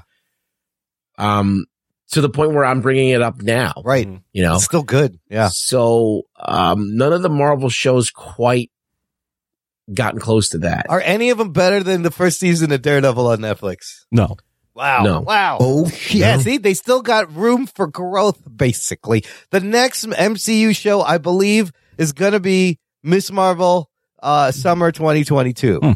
Miss Marvel. okay. Yeah, I think that's the next one. So look forward to that. Okay, good stuff. Let's take a quick break here. and play some promos. Are you and looking forward to that? I am. I know you are. Of course I am. I Miss Marvel. Come on, Pakistani American immigrant superpowers. Ah, that was me without the powers and with the penis. Oh, Uh, just a little different. Oh, no. Uh, we're gonna barely we're gonna Yeah. take a break and come back and figure out: Are we in the Matrix? Is the Matrix in us? I don't know. We'll find out after this. After these messages, we'll be right back. Check out what's been going on with the Pop Culture Cosmos Show and the PCC Multiverse. That is by far my favorite because it's also character driven and the stakes are high and there's much more of a mystery and intrigue to it. a game like Wolfenstein, which people are saying are one of the most socially important video games of the past 10 years. Catch our shows on radio worldwide seven days a week or at any time on Podbean, Spotify, Apple Podcasts, or on over 30 more podcast outlets. Hey, hooligans, this is Michael This is Michelle. This is Jeremy. from Who the What Now? The show about Strange stories from the internet. And Bigfoot came over and beat his ass. Oh he like knocked, knocked him around a little bit, and he just kind of went limp, and Bigfoot left. pop culture. Jean Jean Claude Van Clam. I, I thought Jean Claude Van thought you were Clam gonna- was supposed to be the alien in Predator, mm-hmm. and like did like a jump splits and like ended up with his like bash right in the dude's face. That- that's He's his like, do I move. get the part? in our crazy lives. like, oh, Oh, there's a cat on my back. And then all of a sudden I feel something. I feel a furry paw go down my ass crack. Just slide right down my ass crack. I was like, what are you doing? You can catch us on all your favorite podcast applications, Spotify, iTunes, Libsyn, iHeartRadio, Stitcher. your mamas, and wherever else you find you, they have quality podcasts. So don't miss out on the next Who, the the What What Now? and nerd. Listener, if you enjoy the show, join our fan club. Visit jockandnerd.com slash Patreon. Jock and Nerd. Link in the show notes where you can sign up and, and, uh, support us monthly or annually and you get access, you get swag, you get things, you get access to an RSS feed. You get access to an exclusive podcast feed that has bonus content. The shows come out a little bit early, but we put out instant reactions and post shows and bullshit we say, uh, when we go take a break uh, sometimes take a piss break. Some of that shit is funny. It goes up there. People enjoy it. Uh, you also get Discord benefits because we do a monthly hangout on Discord just for our Patreon supporters. Uh, and we just had one last week. It was our holiday Discord hangout. It was a lot of fun. Rugs was there. Rugs, thanks for showing up. Yeah. It was a good time. I drank some beers. I had some beer. Some Oh, other, that some, means you didn't shut up. some other people had some beers also. I'm not going to name Oh yeah, names. some people were drinking Uh, a lot of people were drinking, but heavily. but the Yeah. first time everybody was on camera, like everybody's cam was on, so that was kind of fun. Oh wow. Yeah, to hang out. Uh, the next one, January 2022. It's weird to say. It'll be January 20, Thursday, January 20th, 2022, 8 p.m. Central. Sign up $5 a month or more gets you those Discord benefits. jockandnerd.com slash Patreon for all that stuff. Okay, we got a, we still got a movie review. A movie came out. Uh, a big comeback of a sci-fi uh, franchise. I'm talking about Matrix Resurrections. Here's your spoilers. Strap yourselves in, you fucks. Spoiler time. This movie, uh, which is the direct sequel to the third Matrix movie, which was Reloaded or Revolutions or Rejuvenated, or Revolutions, I believe. Revolutions. reno- renovations, whatever the fuck it's called. Uh, th- this on Rotten Tomatoes, it's currently holding a 65% tomato meter, 6.3 out of 10 average rating. Verified audience rating, also about the same, 63%. This movie's budget was $190 million. Now it came out uh, day and date on the theaters and on HBO Max. This is the last movie that Warner Brothers is releasing simultaneously on HBO Max and in the theaters. And it happened to come out like five days after Spider-Man came out, which meant nobody was going to the theaters to watch this fucking movie. And the movie actually opened on a Wednesday. So it's five day domestic opening box office. Only twenty-two and a half million dollars. Currently worldwide, it's sitting at about sixty-six million dollars. Lame. Yikes. That- Basically, it made like thirty dollars. Like it didn't make a lot of money. Uh, I better hope a lot of people were on HBO Max. yeah, it. I wonder if it got them subscribers. I don't know. This movie, written and directed by one of the Wachowskis, Lana Wachowski, directed. Uh, writing is Lana with David Mitchell and Alexander Hemon, and of course, returning Hyman. Returning uh to to the franchise keanu reeves as neo carrie ann moss as trinity slash tiffany uh filling in for lawrence fishburne. You got yahya abdul mateen II as morpheus. Filling in for hugo weaving. You got jonathan groff as this version's agent smith. And then you got newcomers jessica henwick with the blue hair as bugs. Uh neil patrick harris as the analyst. Jada pinkett smith coming back playing an older old Niobe, Priyanka Chopra Jonas. She's married to a Jonas brother, uh, playing Sati, the grown up girl from the third movie. And did you know Christina Ricci was in this movie? Yeah. I, who was she? I, you tell, I can't. She was in the meeting. She was in the, the which meeting? Yeah, The meeting about making the new Matrix Oh, game. she was one of the staffers at the, I didn't even recognize fucking Christina Ricci. She, I'm in. I love Christina Ricci. She hasn't done shit in a while. Uh, and you got Lambert Wilson as the Merovingian, and a couple other people we'll get to later. Uh, Anthony, here's the real question. You, I know you have seen the first Matrix. I have. It's a great movie. Did you watch two or three? No, And then you watched this one, which is four. I did. I did a recap. I I, I watched a couple recaps though of two and three just Okay. to like try Okay. to prime myself as much as I can. Okay, you know what? It's funny. Turns out you probably didn't need to do that because the movie shows you everything you need to see. But before we get to that, I don't think you need to see those movies. Well, no, I think I, I think I would have been really confused to be honest. Okay. if I didn't see if I didn't uh, recap two or Uh, three. okay, okay. Well, now what happens in Matrix Resurrections? Matrix Resurrection. So, based off the recaps I've read, we ended the Matrix series with peace between the machines and the humans, where the humans basically get to live free in this little part of Zion, or they get to live free. The machines get to reboot the Matrix, and any any person that wants to be free can be free. Right? Yeah, that's and- basically where we're at. And Neo and Trinity are dead. Neo and Trinity are dead. They, they Neo sacrificed himself through all this because in the previous Matrices, everyone that was a Neo decided to just reboot the Matrix, but he decided to save Trinity. Yeah, there were I like right? seven Matrixes. So yes, up it was a then. never-ending thing of Yeah. the one, and but he decided to be the real one, and except for give freedom. The one right, and only. So yeah, we're in.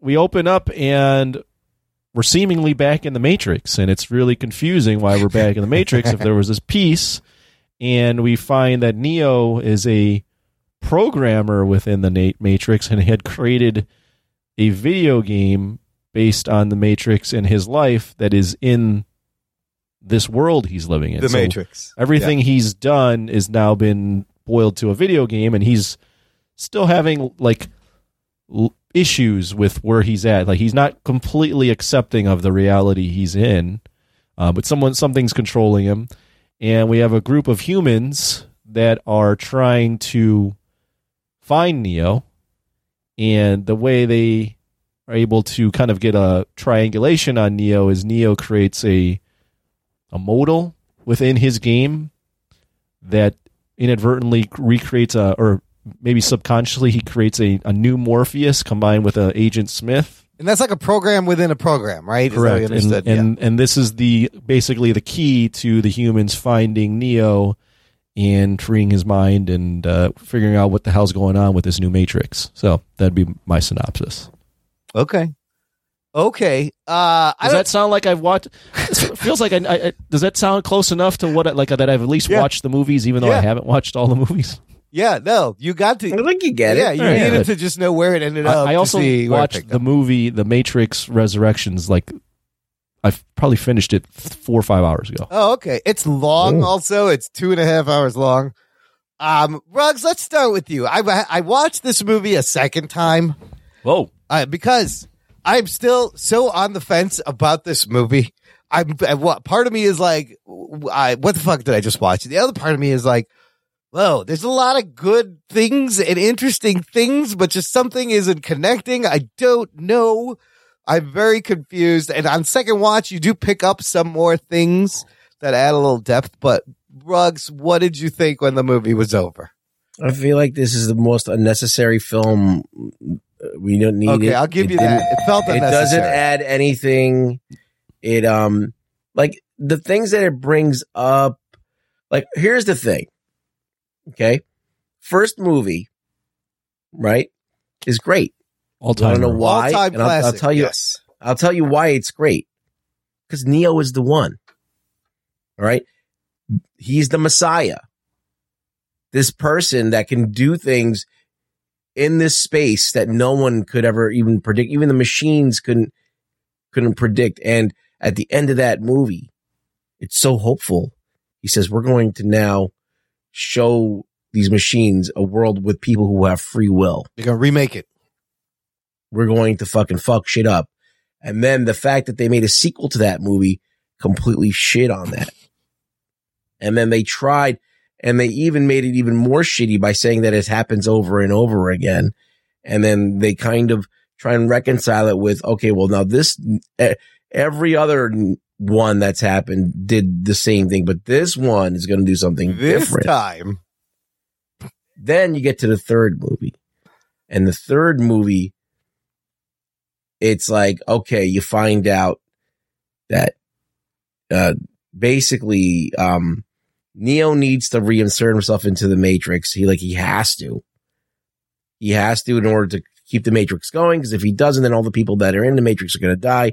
He's gonna be responsible for everybody's death. So he has to make this choice to reinsert himself, but he also saves Trinity.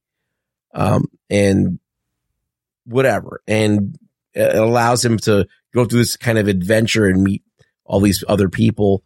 And he's able to recreate the matrix as he sees fit. Right. Right. And brings about peace and that he dissipates himself into the matrix and he disappears.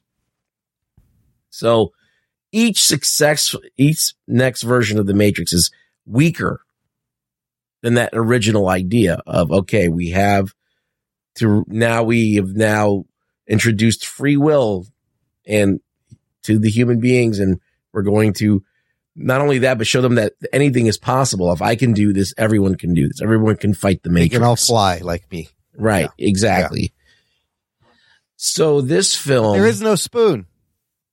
so this film, at this point in time, now the machines have they've they've achieved peace.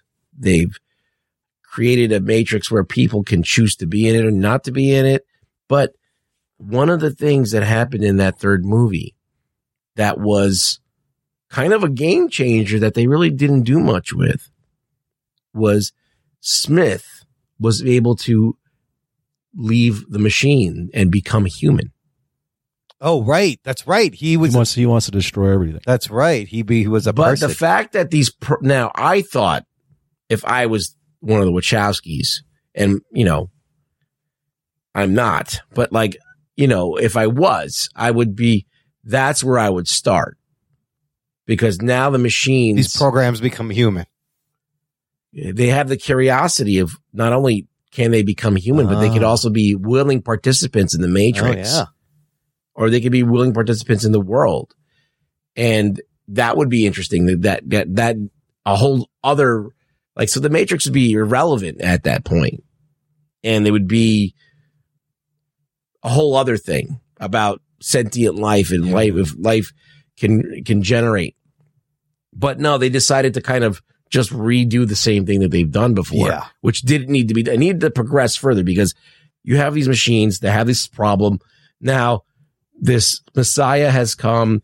This Messiah has, has now created a new version of the Matrix, um, changed the whole paradigm of what the, the, the idea that these things are enslaved, these humans are enslaved and that the, the, that the machines have all the power when they're actually, it's a symbiotic relationship and it's a binary relationship. Right. It's organic and techno. It's things. So to make this movie really doesn't add anything. It doesn't progress anything. It doesn't really do much. And it's kind of like a wet fart. um, in even being creative. So at the end of the day, all it has is a social commentary. And that's the only good part of the movie. Yeah. Yeah. Like the action's not good. Yeah. Um, they didn't do anything that was like, like what is the, okay, so let's talk about the social commentary. The social commentary is very simple. Is that, um, Lana Wachowski wants to talk about the constructs that we're in. And there's a few of them that they touch upon, right? There's this, this construct that's happened with social media. Yeah. Where we're being, and there's this other, and that construct you can extrapolate to anything, right? And this whole idea of the Matrix being like a trans allegory. Yeah. I mean, all it is because, you know, all it is is about trying to get out of a construct. Right. You're religious, your religious construct, your, your sexual construct, your whatever, your, your, your class construct. Like all of these are constructs that society has made and you have to somehow get out of those constructs. That's been done to death in the other movies. Well, they There's also not real- the- on that on that construct. They also like they basically are kind of doing like the free will versus determine like um free will versus like being like on a on a path, and they're he he was she was trying to like from what I gathered with basically saying like since we're always on we're like the world the matrix is so immersed in us or or from similarly like technology like even like the choices we make with being on social media like are we really choosing those Right. or is it like the algorithm is put it in front of us and they're making us choose that sort of thing Yeah. but continue i'm just building on what that that that one commentary No, but it's maybe. true. Like, so there, there are all these constructs and we don't know where one ends and one begins, right? Mm-hmm. And I think at the end of this, it's like the idea that there is a one is that you, there is no such thing as the one. There's a two. There is only the, the binary. Mm. Right? The binary is, it becomes one, right? Like good and evil. you need both Yeah. They, they don't exist without each other. Neo needed Smith. dark and light. They don't exist without Neo each needed other. They, Trinity. There's, you know, whatever. So the, but then the idea is to, ex- to go beyond that, that there's two and that the two are actually one. And there's no need for a binary anymore. Um, and that's kind of like a construct breaking idea, right? So, okay. Does, does that a movie make? You know, does that, does that make a great film that we've now, now, ex- all they did, all, all, you just moved the goalpost a little bit more. Yeah.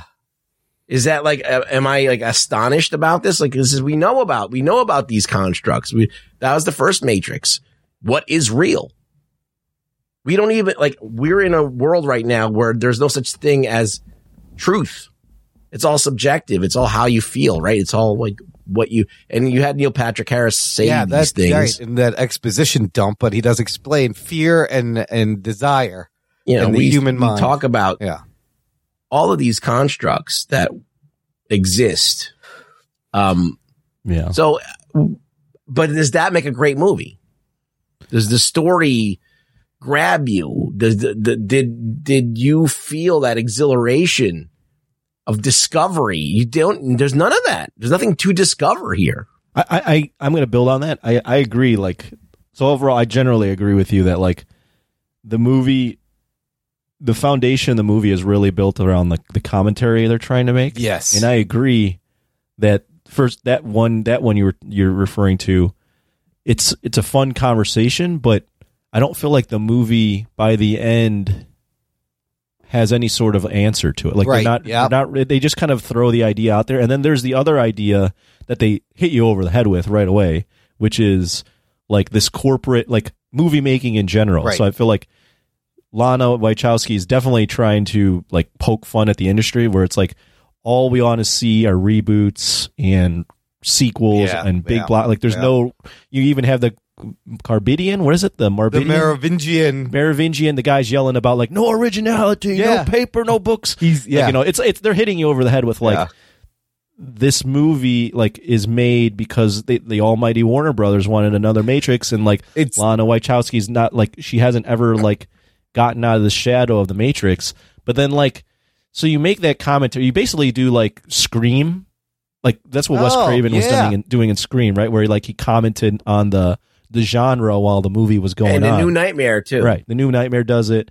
And like those work. Yeah, But execution for is me- better on those. Yes. For this movie, like yeah, I like yes, there that is a very obvious thing, right? But like so you're commenting that this movie and correct me if I'm not following it right, but you're commenting that this movie is basically unnecessary. Yeah.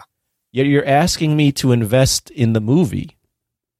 Why? while you're digging while- on the while you're- movie, while you're in digging the on the movie you're making. I mean, she literally they name drop Warner Brothers, like the company works for Warner You- you Brothers. I was literally- like, then- okay, what? But then there, but by the end, there's no like. So what? Like again, they they bring up this idea that they hit you over the head with, but then like what? So what is the point you're trying to get across? You do this like stupid thing at the end with the cat. Oh my cat god, tricks, and it's just like worst post so credit well, scene. now again. you're like this movie was you made me watch this movie that you didn't want to make, and you're saying it's pointless. We're, we're back at square one too. We're like we're back at the ending of the first Matrix where you beat the Matrix, yeah, just you beat the they fucking just guy, flipped it and made uh, and then Trinity. we just went through the we we just went through that whole thing, and and, and nothing was gained, and no, nothing nothing new happened. They were just they kept on going back to the same old.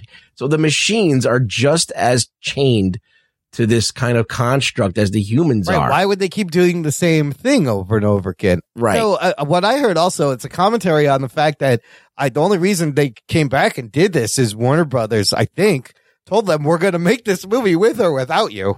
We want to make another Matrix. it probably movie. would have been better. Maybe, maybe There's, there's just a, there's just a sense of disdain in the movie for the own movie that I I, I rubbed Yeah, me the wrong yeah, way. It is, it is, it is weird. But I mean, I enjoyed the first half of the movie and the kind of trippy atmosphere and the the meta. Too, it was almost too meta, but the commentary on like, yeah, like you said, like what people Well, look, expect the, from the mystery, right? Like that, I, I enjoyed I enjoyed that to a point where it's like, okay, he's back in the Matrix. How is he back in the Matrix? And then you find out, and it's like, oh, this is kind of like flipped on its head. Like basically, Neo and Trinity are batteries, Right. for the new Matrix, and um, he, Morpheus isn't really Morpheus; it's a different Morpheus. And Agent Smith wants to come back because he hates this version of the Matrix.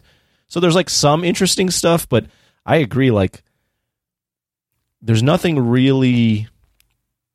I haven't seen this number two and three, but there's nothing that makes me feel like I'm watching a revolutionary movie like I did the first Matrix. Yeah, and you know you can't really do that without uh, uh, and just in terms of like people being in the matrix like we all want to be in the matrix facebook's fucking metaverse people are fucking jizzing over digital products that they're going to make thousands of and living in everybody wants to get into the matrix now I I think it. I, I think that what happens is is that the Wachowskis or whoever um, are so kind of they don't they they don't want to look at this as uh, an opportunity to write something interesting. They looked at as an opportunity to like whatever to just kind of like make the studio happy and I wanted them to go and okay, so at the end of the Matrix Revolutions, Neo restarts the Matrix and Sati makes a sunrise for Sati Right, and everybody right. in the Oracle. And there's a peace that's been there that has been established. We don't know for how long, but there is a peace. And they had peace Neo's for a gonna- while yes and the Matrix is going to be made in the way in in the way that uh, best fits humanity. It would be great to see that that failed.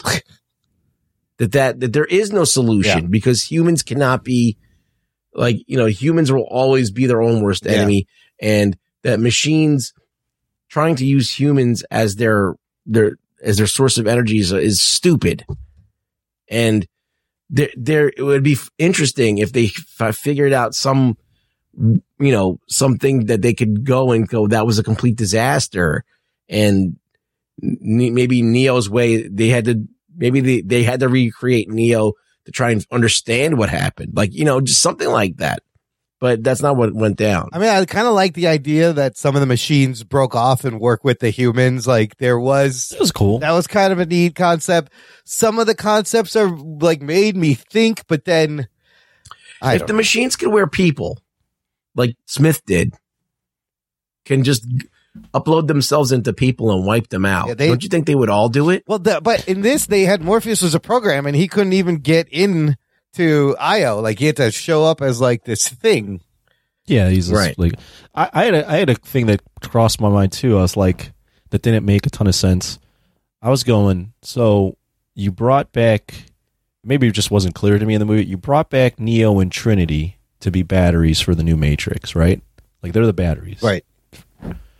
But if the machines are so smart, why would you bring back the two people that can really take all of this down I thought to that be your too. batteries? And not only that, why would you make him play this game that is his memories that if he remembers how he did it and then put them close to each other? Well, the, the game thing I didn't mind because there is like this thing to, okay, if we're going to make everyone believe the new Matrix, then we're just going to acknowledge the truth and make it into a video game so that anyone that even questions this will go, no, you learned that from a video game. Like that kind of makes sense to me. Oh, oh, okay. Like you just make some, you turn the you turn the truth into fiction so that anyone that questions the the truth is automatically labeled as fiction, similar to how like our society is right now. Like that kind Yeah. of rings true to Okay, me. yeah, yeah. I just was more like, why would you fucking make the guys the batteries that can take this all Yes. fucking down?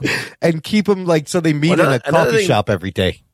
The other Matrix movie, they they went up in the ship and they broke through the clouds and they could see the sun. Right.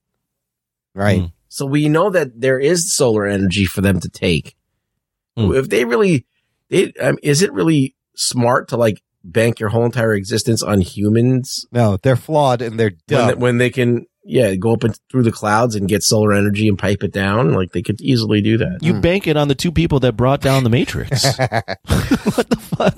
And I mean, I don't know. That didn't make that. I, that doesn't make yeah, sense. no, it's a lot of See, some it of the be- setup it- didn't make sense. it would be to me i think this is what happened this what should have happened is that neo reinserts himself into the matrix um and also they have this truce the machines stop using the humans as batteries and they go out into they use all their energy to go out into space and and pipe that energy down but the humans need the matrix because the there's not uh, it, for a population of There's people nowhere that, to that live. there's not there's only very limited resources Mm. and they need the matrix and They can't do it on their own, basically. yeah right?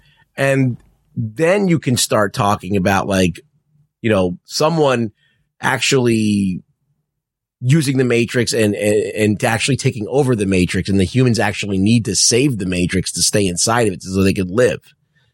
So it would be cool for that you know in that way because there's no reason for them to go through the whole rigmarole of Neo having to figure out that he's Neo again and this it, it's all that yeah, it's, all just- nostalgia You got, you got to free Neo again, and then uh, you know she, you know, she's playing with subverting expectations a little bit, and I thought it was interesting where it, Trinity had to choose to come out. But it's just funny that they called her Tiffany and like, and they didn't even change his name. It's still Thomas Anderson. Of course, the fucking people are going to find him. You're not even trying to hide him very hard. Uh, it took him 60 years, I guess. Maybe they were. Maybe it worked. right Well, they, they wouldn't have found him if he didn't subconsciously create the Build modal. The, modal, which had but the that, that movie. that's in the it. exact flaw. Like, Yeah. It's so the, the machines are dumb then because they, Yeah. they they had to have anticipated that some part of his suppressed memory would try to get out. Yeah, no matter how many blue pills you're going to eat, it's So why? still in. Yeah. What? Why was? Where were they the batteries? I just don't understand why they were the batteries. I thought all the people were batteries. because at the end of the Matrix, like he let out all of the it was he let out all of this energy to like rebuild the Matrix in one shot. And it's the bond between the two of them. Ultimately, this is still a love story. But, are, but aren't they dead? Like didn't They brought 'em from what back I to life. gathered, They were brought dead. him back to life Yeah. to make the new Matrix. yes. I didn't like how they brought him back to life either. It would be cooler, just like I don't know saw how they know how to do that, but if they could just 3D print people. Oh, like they just great. 3D print Yeah. somebody. Hmm. You know, Did you, did you guys like that Smith? Did you like Smith at all? Did you like Smith's role in this? I think he was he, he was pointless Yeah. because he was ultimately he was just there to say lines that other people that Hugo Weaving said. You I know, like that's all he was Jonathan there for. Groff. I don't think he's as menacing as Hugo Weaving. I did like at the end when he comes in for the save. Like I didn't expect that. That was kind of good. Well, they're purged Matrix programs, right? Yeah. Yeah. So they want the they want the old Matrix back. Right, the old code. There was so some of the things I liked. I actually really enjoyed seeing Keanu and Carrie Ann Moss back in these roles. I thought they were great. They kind of just slided back in. It's great to see him as Neo. Jessica Henwick uh was it was pretty good. Yahya Abdul Mateen pretty good. I like Jessica Henwick's character. I'm just keep thinking of other movies that I would write. I'm like, imagine that the humans needed the Matrix, right? And they needed it at, as a place to survive. And, but in the Matrix, they all understand that they're in like a, an augmented reality. So they can do they- superhero shit all the time. Yeah. So there's like towns where like you have, it's fucking just like everything has like a, like anything goes. The problem anything is everybody would be a god. How do you fucking manage But that no, but then there'd be, there'd be no, there'd be like some Amish people. Like there'd be like a section that would like We don't use Be like, yeah, Yeah. it would be Amish. Yeah. They would just like not want any of that shit. Matrix users. Yeah, the, the Orthodox. That'd be interesting. See, that's not none of that's there. You'd have those conversations. I'm, I'm You know? throwing on my casual fan hat because I only saw the first one, not the last two. But if I was uh, coming in with that perspective, not wanting to analyze it, if I if I look at it from that perspective, I go to my I, I said to myself at the end of the movie, I go, nothing like, and maybe Lana Wachowski would be like, that's exactly the point. Like, Yeah. sequels are supposed to like wow. I was I was I would say nothing wowed me. Yeah. And and maybe again, she would say, "Oh yeah, it's not supposed to wow you. That's why I hated making this reboot, whatever." Um, but like, there was nothing like seeing that bullet time for the first time was like amazing, Yeah, right? And yeah. like seeing some of those fight scenes, and he's like, "I know kung fu," Yeah. and he like all that stuff. But they kind of retreaded all of that and didn't make any of it more interesting. Like the only things that I found somewhat interesting were when they made all the people just dive bombers. I thought that was okay, kind of cool. Yes, the but, swarm bots were crazy, and that was a disturbing fucking scene. but but I didn't see like I guess I guess like seeing Trinity fly is like cool, but like there's no there wasn't like the next evolution in the one and Trinity doing anything that like was mind bending in the Matrix anymore. Like they've, I feel like they ran out of stuff. Yeah. I think a lot of this is intentional on Lana Wachowski's part. Yes. Uh, and uh, I when think she hated making her own movie. And I think she purposely made like a divisive movie because it turns out this like if you read a lot of reviews, it's a movie that people either love or hate. It's kind of crazy. Uh, but I'll give it I'll give it this credit. It wasn't a popcorn flick. no, no, it, wa- wasn't. which is which like normally like these are supposed like these are big budget movies. They're Yeah. supposed to be like popcorn. flick. This one they didn't. They definitely weren't trying to make you sit there and like just be entertained. It's a by what commentary on, on popcorn I- flicks almost. I don't think it's I don't think it's a bad film. I just don't think it's I don't think it, it's what people were looking for. Yeah, but the, who, so it's who dictates art? The fucking the viewer or the artist? I think this is another thing she is saying with this movie. Well, that's great then. If that's what uh, the choice of the artist is, then that's fine. This is the, this is her property. Yeah. She can do what she wants with it, and I respect that. You know, uh, immensely. I think that that's at the end of the day, the person who owns the the IP, the person who thought of it, whatever they want to do with the character is what they want to do with the character, um, but regardless of the fans. But that doesn't mean that the fans have to like it. It's kind of the opposite of what they did with No Way Home. If you think about it, like thematically, like they didn't give us any of the shit you know the fans wanted. Really, Well, I think at a certain point, when you come up with something and it takes on a life within fandom, yeah. Um, you either on the same wavelengths as the fans or you're not. At a certain point in time, the fans might be either you've outgrown the fans or the fans have outgrown you and they want something different or they don't even know what they want and your or maybe your best years are behind you. I mean, I also think it's a commentary You know. on how the the movie The Matrix has changed over the last twenty years in people's minds. How red pilling went through a whole thing and means something else, and like it's almost like that. None of that is relevant anymore or Well- topical. I don't know. I think I think in that sense she is trying to say like everyone's boiled down the Matrix over the past twenty years. Like people's only memory of the Matrix is like bullet time Right. and like these cool action scenes. And she's like, no, I actually had something to say, Yeah. and I'm going to try to say something else in this movie, and maybe I'm going to subvert your expectations with the amount of action you're expecting, and instead comment on all these things. I just felt like the topics she brought up, she didn't really have any defining answers to it. She just kind of brought them up. And they also they Yeah, say just- bullet time also in the movie, which I was like, this is some of this is taking me right out of this. Like it's weird.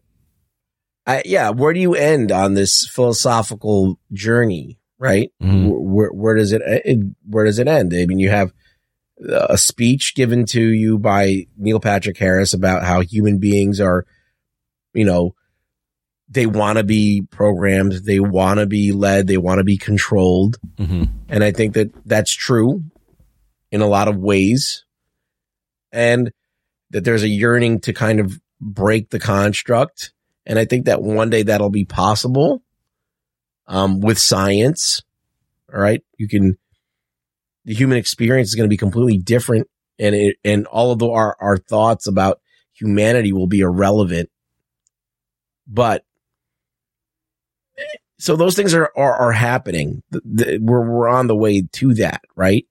So uh, we're going to be beyond human. We're going to be transhuman. We're going to be, you know, making people in test tubes. We're going to be, um, taking away qualities of people. We're, we're going to, and stop probably having sex. You know, we're probably just going to just make people in the lab and they're going to be not quite human. They might even have technology in them and and all of this will be the way what we consider humanity to operate will completely be irrelevant like demolition in the Man. future. well, beyond Gotta feel like demolition, man, I'm talking Man. about like How do you use the remember, seashells? remember in uh, eh, was it an AI? Was it an AI where like the aliens come back and visit the fucking oh yes, at the very end, because uh, he the kid gets frozen. And Yeah, so he wakes later. up- yes, thousands of years and later. it's just like the it's just like these like bioorganic Yeah, things. yeah, these that's going to be us. We're not going to be human the way that we think. We're not going to be animals, these binary animal animals or whatever. We're going to be these things that could probably just like like like like the alien symbiote just split off and just become another. Here's my kid, you know, whatever. And that's it. was there you know? was there anything you got? Any action scenes you like? There was the warehouse scene. No, I didn't like anything really. I was like bored. Be uh, the, after that first act where they were meta, that made me laugh, and I thought it was interesting Yeah. and funny. Yeah. After that, I completely was just like, oh, I don't care about I, anything yeah, else. I like the beginning of it. And what's interesting is they they got a lot, still a lot of shooting, a lot of people in fetish outfits, a lot of killing and shooting. Except if you notice, Neo never picks up a gun, never fires a gun. No. he's the fucking Jedi Force push guy in this movie, and I think that's just the reaction to like uh Columbine coming out after 1999. Those kids dressing like Neo. Yeah, we don't want to glorify guns. So I mean, I appreciated that a little bit, but he's just doing a lot of force pushing. He barely just remembered kung fu. I I, I didn't like any of the fly. action either. No. Uh, I mean, I, I thought it was fine, but yeah. I'm watching The Matrix. Right. Yeah. when Carrie Ann Moss flies, it's the worst wire work I've ever just seen. hanging there and holding them. He's like, oh, it looked really fucking bad. and she can fly. it he looked, can't. it, it looked cringy bad. It, it Yeah. reminded me of the scenes from like Superman 2, those flying scenes. Like that looked like Oh, geez, Zod that- and them fucking fly hanging up there. The girl. I I, I would have thought if I uh, that maybe they they could have sparked up the action by having people in bullet time, but then people fighting around the bullet time. Like if you could like access the non bullet time, so you had like people standing still with Right. bullets flying, but then like you had people fighting and they had to like dodge the bullets while they're fighting, like the slow motion bullets. They had to like be mindful of those. They almost did I, something. I like just think that. in a post Doctor Strange world or a post what's that other fucking movie where the land folds in- Inception. in, Yeah. Yeah. Inception.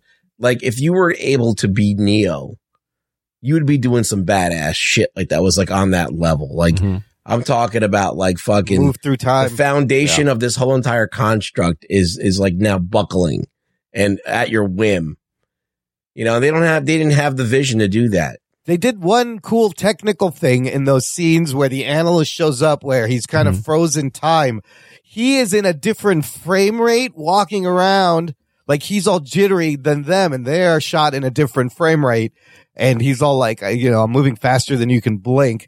Like that was a cool effect, but that was you know what, it, you know what else and maybe i'm just boiling this down but it's tough when you cast doogie howser as the main villain Yeah, I did not buy him as the bad guy. I'll tell you that fucking much. Oh, shit. Absolutely. I was like, come on. It's fucking you know, Neil I- Patrick I, I, Harris. I just it's like it's Neil Patrick Harris. Fuck, like he's his name is too synonymous with so much goofy shit. If he's not singing and dancing, I don't want to see him fucking be a bad guy. Have you met Ted? Yes. That's all. Yeah.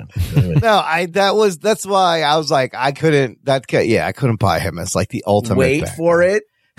Legendary. Uh, so at the end now they're uh she can fly and they're gods and they're gonna redo the Matrix Well, they yeah. So at the end, uh, they, in their own way now. since they're I guess they're the ba- the batteries, they can they're the creators of the Matrix, so they can do whatever they want. Um, but And there's yeah, I still mean, I a guess piece with the machines or something. I was unclear. some machines, right? Well, there was a machine civil war. Oh, right, right. So some machines For are working with them. resources. Yeah. yeah. Some machines are cool, but Yeah. then some are not. Like Cybebe and Kaju Maju or whatever the other one was. Oh, I didn't like. Did you like those like uh weird machines? They- I- Some of them that- are a little too cute. They were, I yeah. I mean, I like the idea that they're helping them, and they needed their help. I like the I like like the nanite dudes. Yeah. I think those are cool. yeah, the way Morpheus got in and out of the fucking up the umbilicus, umbilical cord or whatever. I, I was I was laughing at that scene just because they were like, "Man, this is going to be such a hard mission." and it was Like, barely shit, an and- inconvenience and at they, all. And they, apparently. and they just barely. That's a screen rant thing. That's a- yes. They they they they, they montage the whole thing. Yeah. It's like, oh, this was They already- this was easy. Oh, it's already done. As I'm That explaining. whole heist was just over convoluted. Yeah. Like, yeah. we got to jack her in to get her out, Wh- and then why did they have to jack in bugs? Because you needed, they need like a stable transfer mind in between because you can't take it out and put the other thing in. But then I- when they took out Trinity, Yeah. when they unjacked her initially from the pod and they put in bugs, how was Trinity still in the Matrix? Oh, she was in her. Oh, that's a good point. There, she was. They No, were like in the same. Jessica space. Henwick was was she was pretending to be Trinity, so Oh. th- nobody would know until they could rejack in Trinity. Yes, It Ah. looked so they like could Trinity, get- but then it flickered a little bit. I guess. Yeah, uh, yeah, it was flickering. I Yeah. did. I, that I was, was, kind like of a little cool. unclear. Like they were coming apart and coming back together, and their minds were freaking out.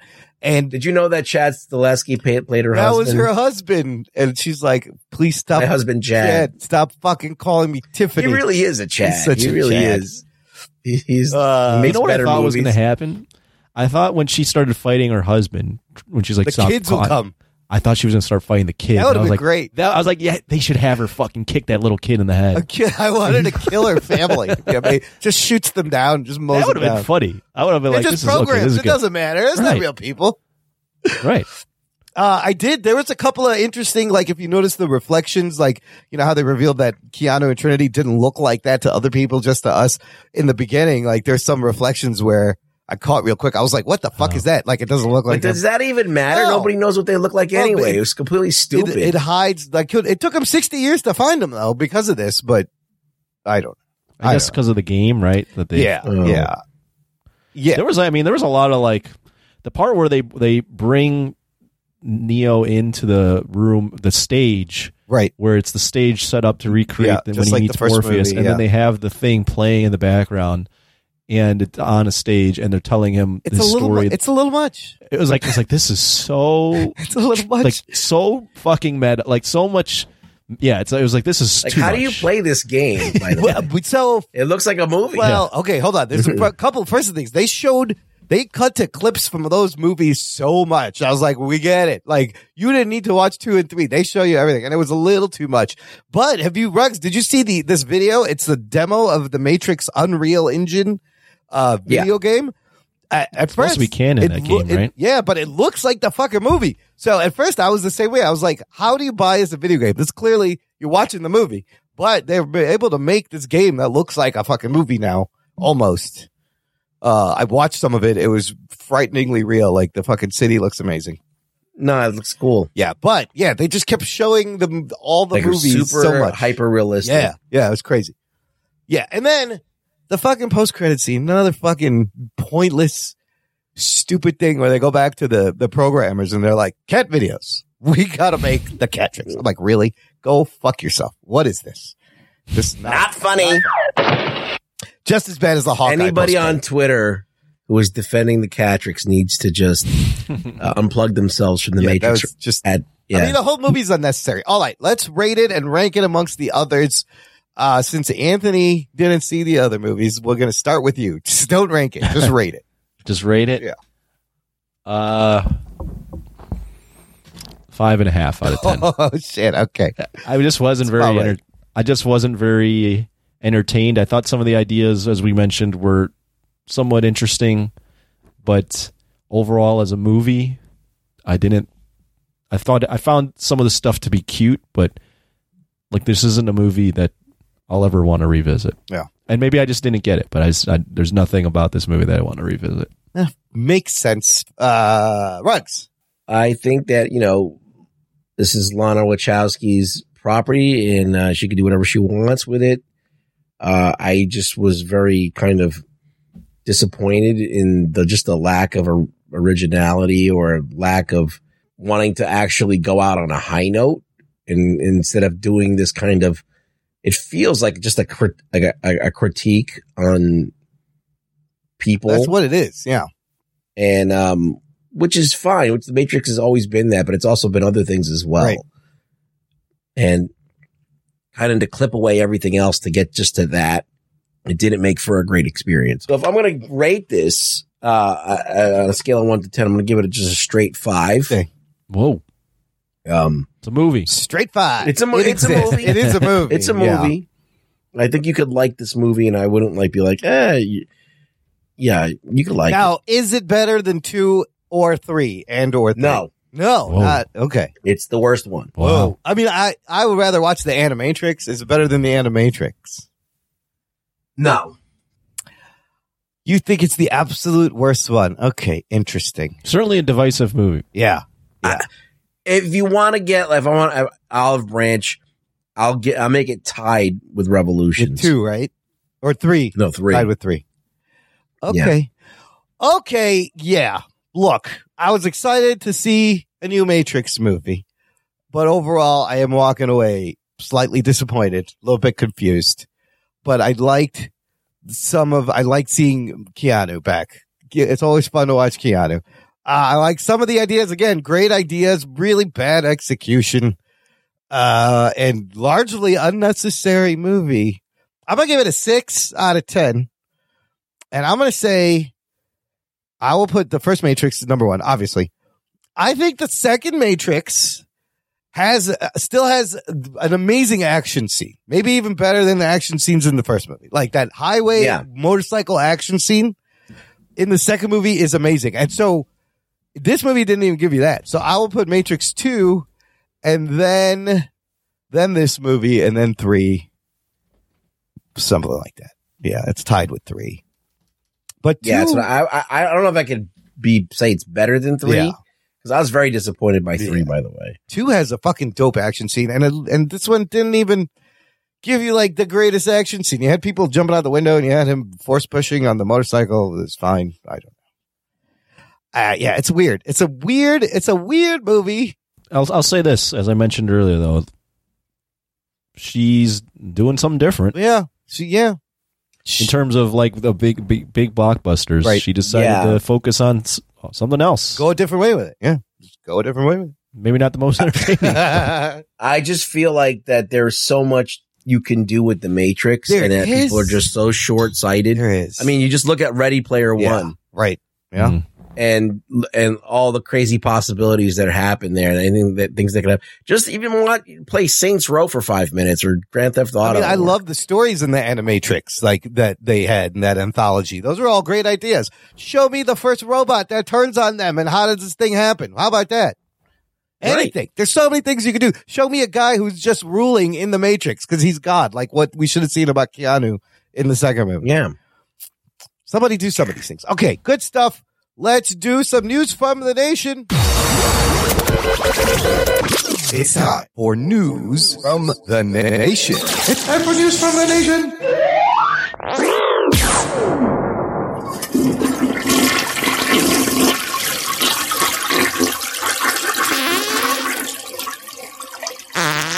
It stinks. It stinks. It stinks. It's a dry one.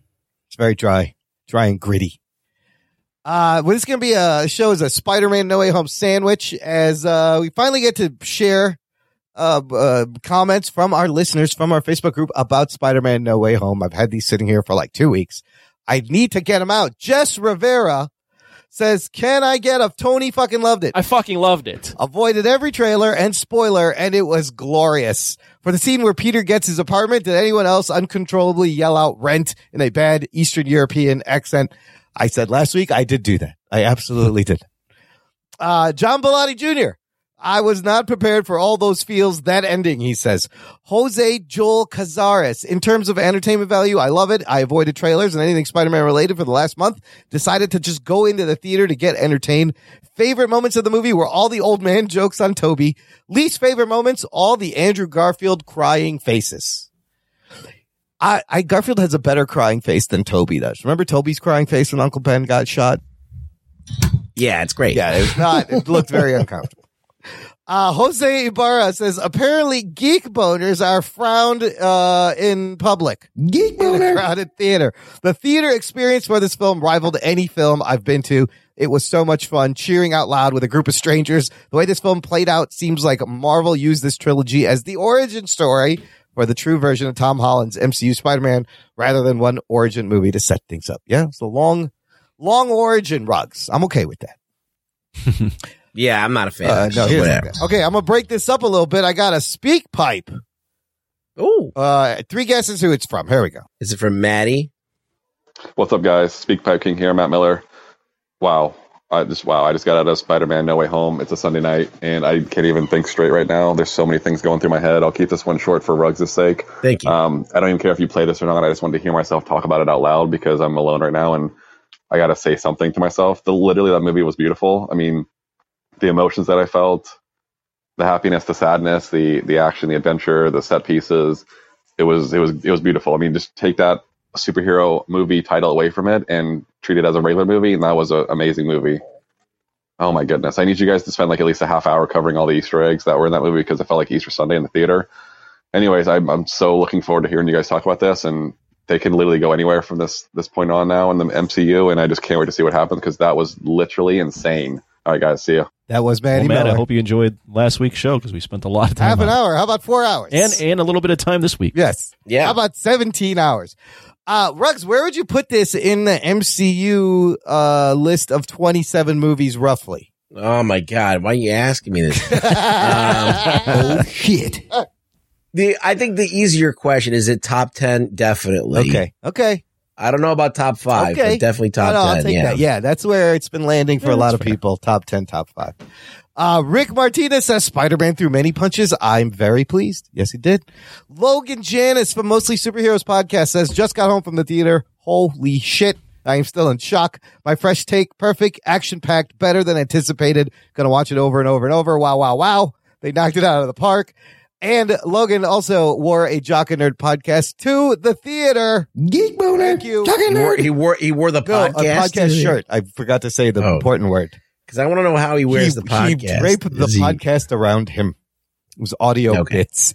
Jamie Robinson, who is Mr. Throwback Thursday from the Mr. Throwback Thursday podcast, he said, Am I the only one who totally geeked over the goblin in the purple no sleeve hoodie? Geek boner. And got chills seeing Wanda in the full Scarlet Witch garb in the Doctor Strange trailer. Oh, I loved Rex, what'd you think of that? They finally put him in like uh comics purple and green and turns out Willem Dafoe, uh, we knew this. He should never have had the fucking mask on at all.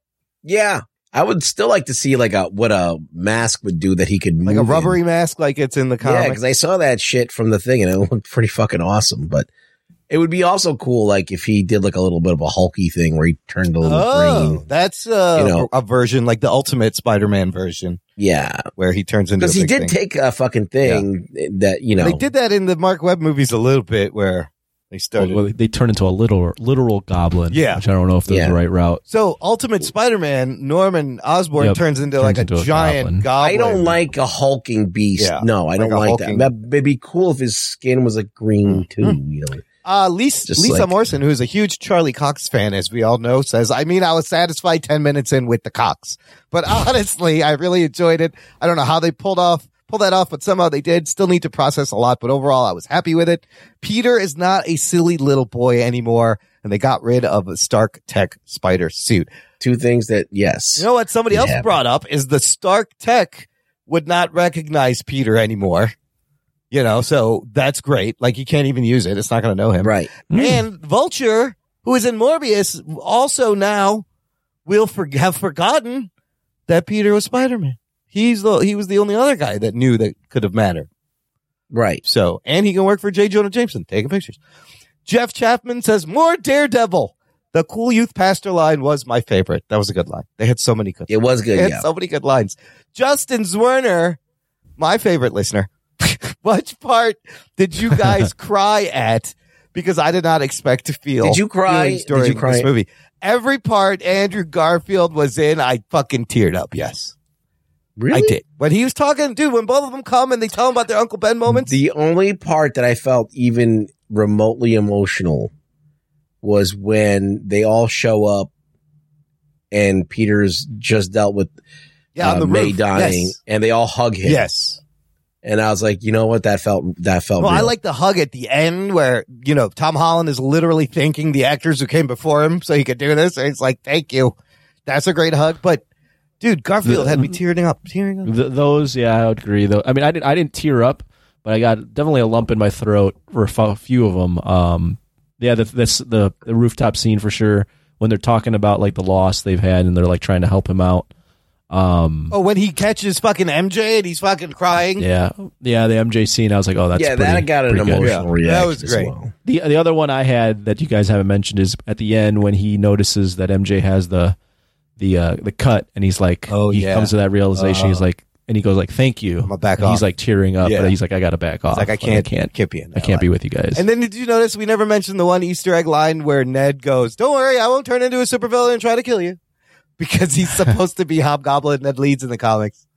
That's but right. Now he's gonna be a fucking understudy at the with Wong at the Kamar-Taj or whatever. Does it bother you that MJ is a, is a scientist?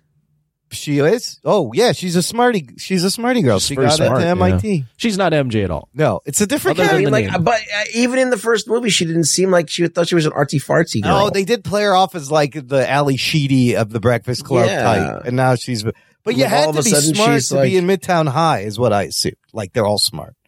Glenn Smith says, "Amazing movie. Love the Garfield redemption." Gregory Witzorek says, "I love the movie more than I thought I would. Matt Murdock was my personal highlight, and it makes me wonder if he will show up in the final episode of Hawkeye. He did not. That would have been like way too much that already."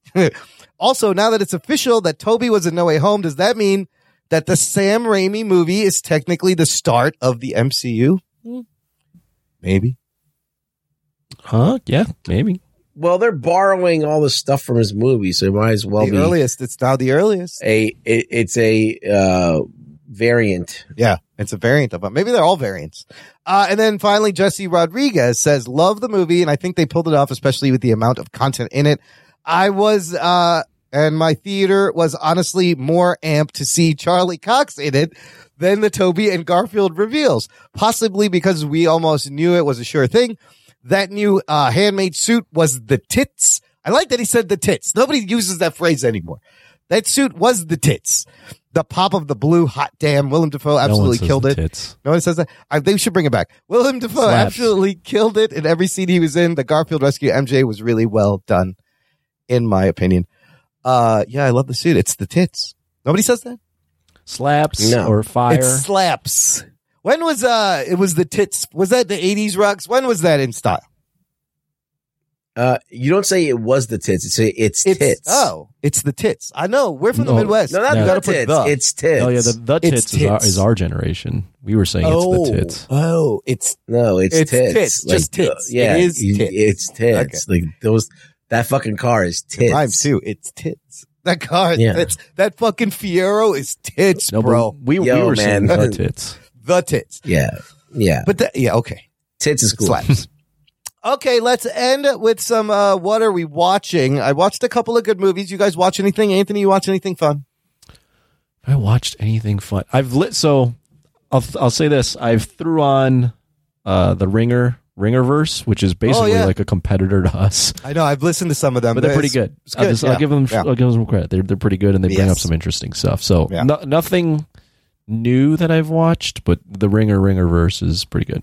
They also have a prestige prestige TV podcast. They have a couple of good podcasts over there on the Spotify and the Ringer network. Ringer Network, yeah. That's That this one's enjoy. specifically Ringerverse. I'm still listening to. They have that uh sixty the sixty songs that define the '90s. Oh yeah, It's really good. There's a ton of episodes of all these songs that that you used to love, and he does a good job. They do a But- good. Um, that's a good one. If you're throwing another one, the the rewatchables is always a, Oh, is a yeah. good podcast Yeah. too, where they take an old movie and they rewatch it and then they talk about how like awesome it was and like they do these things where they they talk about the actors in their prime and like what their peak run was, like what Oh, run of movies great. were good. Oh, Yeah. we should do that. I want to do that. It's fun, fun podcast. Rugs, are you watching anything? I finished Wheel of Time. Oh, you did. I I understand you had a little bit of a, a hitch there. What do you mean? No, I Foundation is the one I fucked oh, up. Foundation, the one you fucked up and watched the. I'll tell you about how I failed at Oh, geez. Foundation. Okay, how did first? I've still only watched four episodes of Wheel of Time, and now all of them come out the first season. How was it? How does it end? Is it a good I ending? feel like that it, it did not end in a, in a grand Boo. fashion. It was fine. Okay. It was fine, but it was a letdown. I watched The Witcher. Oh, you watched all of Witcher season two. I, I finished the season. I, shit. I enjoyed Okay. that. I thought it was good. Um, uh, the ending could have been better, but like it was at the end of the day, it was it was a lot more straightforward than the other Witcher, Oh, which was the three stories that culminated. This is just one straightforward All right, story. maybe I'll watch it then. Um, what else? I, I I watched Foundation, but I failed miserably at it because I watched the last episode first Oh shit! That's a by accident. I did that with Game of Thrones. You did that with Game of Thrones. I remember that. Uh, one it was like one of the seasons, right, or the first season. First season, yep. Oh fuck yeah! It's tough. Uh, and you still and you went back in and you watched it again, Yeah. right? That's a confusing first. I've you know what I So I gotta wait a while and I'll try and watch. It, watched it the- does leave a sour taste in your mouth, though. kind of ruins the whole Thing. It makes you feel real dumb. I watched the first half of Foundation, and then I just dropped off and haven't gone back to watch the rest. Well, I can tell you how it ends. Yeah, you can. I guess you can. Was that a good ending? You don't even know you were watching. It was fucking great. Oh, it was. Oh fuck! Maybe I, I, couldn't gotta- wait to watch the next Shit, I gotta go back and watch the rest of it then, motherfucker. Imagine that. I figured out the story. You did. I figured everything out. And I was like, man, this is really fucking making me work here. I can't believe they're starting like with it's- this. yeah. I was like, I feel like, uh, you know, a lot of shit Oh, has happened. They gotta catch up. And I'm like, well, I know this is fucking Isaac Asimov and it's dense. And then all of a sudden, like, it gets to the, I'm like, all right, next episode. I'm like, wait, there's no more. Oh. I'm like, no, I Did didn't just I fucking watch the last episode. Oh. yeah. What? Uh, that's too bad. I, I'm sorry. I fucking blew it. Uh, I watched two uh pretty cool movies. I think there'll be Oscar contenders. Okay. One is on Amazon, Amazon Prime, called "Being the Ricardos." Have you guys heard about this? Yeah. Uh, it's Lucy, Lucy and, um, and Desi It Arnaz, is. right? It is Nicole Kidman playing Yeah. Lucille Ball and Javier Bardem playing Desi Arnaz in one week in 1952 during the first season of I Love Lucy, and it's a crazy week. You also have J.K. Simmons playing Fred, William Frawley, and Nina Arianda as Vivian Vance, who played Ethel. Uh, and I love I Love Lucy. I mean, it is an all-time classic comedy. Lucille Ball, not only was she an amazing physical comedian, she was like the original. She was like the boss bitch. She was running the fucking show for at, at her in the fifties. For her to have that much creative control and power and production studios, they did shit. They broke boundaries on that show that other shows hadn't done. So this movie documents this one crazy week where all this shit happened. Some of the things happening. Lucille Ball is kind of outed as checking a box being communist like 20 years ago. Desi Arnaz's uh, philandering and cheating on his wife kind of gets in the paper, right? Uh, and then uh, Lucy gets pregnant. And if you know the history of the show, this is the first show where they showed a woman going through pregnancy and having a baby. It's the first time they pushed beds together for a married couple to sleep in the same bed.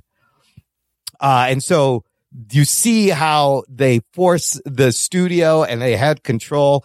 And they also did another thing, a rumor that I heard, and it's addressed here, how Lucy wanted, uh, Vivian Vance, who played Ethel, not to lose weight and to stay kind of heavy set, uh, because she thought more women look like in America look like her than they look like Lucy herself. And I also think she may have didn't want her to upstage her body a little bit, but they deal with that. Uh, Nicole Kidman is really good. She nails Lucy's voice. Like if you close your eyes, it sounds like fucking Lucille Ball, uh, and her mannerisms and Javier Bardem also very good. I would expect this is, uh, written by Aaron Sorkin and Oh. directed by Aaron Sorkin. So the dialogue is fucking tits. The dialogue is tits. Oh, okay. See, sounds better. Not the does. tits. It's, It's, it's, it's, so I'd, I would recommend this if you love Lucy or if you just wanted to learn about it. It made me go back and watch like I Love Lucy episodes which were on It's Hulu, a, but they're it's a taking off. fringe best picture contender. Just Yeah, FYI. no, I could see it. I could see it. It was real, really good. And then the other I think we're going to see in the Oscars is the movie Don't Look Up yeah. I'm gonna on watch that too. Netflix. Adam McKay. Adam McKay, who did Vice and a couple other, uh, The Big Short, which are great movies. Who I he's did not great- like Vice, but You didn't like Vice? I like Nah. Vice. Uh, he's great at like satire and commentary on what's going on. This cast is wild. In this movie, you have Leonardo DiCaprio, Jennifer Lawrence, Meryl Streep, Cate Blanchett, Jonah Hill, uh, Tyler Perry, Ron Perlman, Timothy Chalamet, Ariana Grande is in this, uh, Kid Cudi, Simon Rex. Michael Chiklis, Simon Rex, my boy Himesh Patel, who's in uh, H. I just throwing names. in the. HBO show Station Eleven. He's the brown guy in the movie. Uh, and it is about basically these astronomers. They find a comet and it's heading right to Earth, and they have six months, and it's going to hit the planet. It's an extinction level event, and basically everybody's response, from the government to like the talk shows, is just like, eh, whatever. What's Ariana Grande doing? She broke up with her boyfriend. Ariana Grande plays a pop star who like gets married, or everyone cares about her more. And you know what this is, Rugs? Th- It reminded me. Obviously, it's a commentary on climate change and how you know people like in the movie. There's people who don't believe that there's a fucking comet coming, even though you can look up at the sky and see it. And uh, Right. don't look up. Meryl Streep plays the president, and it's kind of like a Trumpy president thing because Jonah Hill is her son, who's chief of staff, and her campaign, her campaign's motto is "Don't look up, don't believe them." it's fucking hilarious, but it also reminds me of Idiocracy. Like they, Yeah. they did an Idiocracy, whereas Idiocracy was like 15 years ahead of its time and totally overboard parody satire. Imagine Idiocracy about now and like kind of played straight. And it's like it, ridiculous reactions. And they, people would be, they'd be out there going, there's no fucking asteroid. I don't, don't believe them. This is bullshit. Uh, it's, I liked it. Another divisive movie. Some people really didn't like this movie. yeah, I can't wait to see it. I think it's going to be reviews fun. are very mixed. They're very mixed reviews. I loved it. I thought Leo is great. Uh, it's, it's good. I mean, I it's it, it'd be interesting to have uh, a movie that's not so politically one sided because I feel like that that's not interesting. I feel like I I like to see the nuance of different. Uh, uh, and and it'd be played out like that's why I like Idiocracy Right. because it wasn't like a political No. at all. It was just like people are stupid. Yeah, we're all gonna be stupid, and this is how we're gonna all be gonna be stupid. stupid assholes because we're so fucking just reliant on technology and just willing to be as stupid and But lazy you as get, it possible. does, you have the same effect in this movie where like, oh my God, nobody, everyone's an idiot. They don't Well, believe Adam what's McKay in is, front of them. is Yeah, not that's one to his be thing. subtle. Yeah, he's not that's- one. yeah. I mean, Vice is basically he makes fun of fucking Cheney and Dick Cheney Bush, the entire movie. Yeah. Right. So Uh, but that's that's Adam McKay's thing. He also wrote it with David Sirota. But I I really liked it. It is divisive, but I definitely recommend. you like everything though. I don't like mind. it. I don't good. mind divisive. I just don't mean. I just don't. It, it becomes predictable Mm. when you know, th- like what what's being divisive. Oh, there's a guy who's kind of like Jeff Bezos and Zuckerberg put together. That's you know kind of running everything and played by Mark Rylance. He's really creepy. So that's another aspect. They you know it's like Amazon's running the government and they uh they call the shots basically. Good stuff, but Right. good.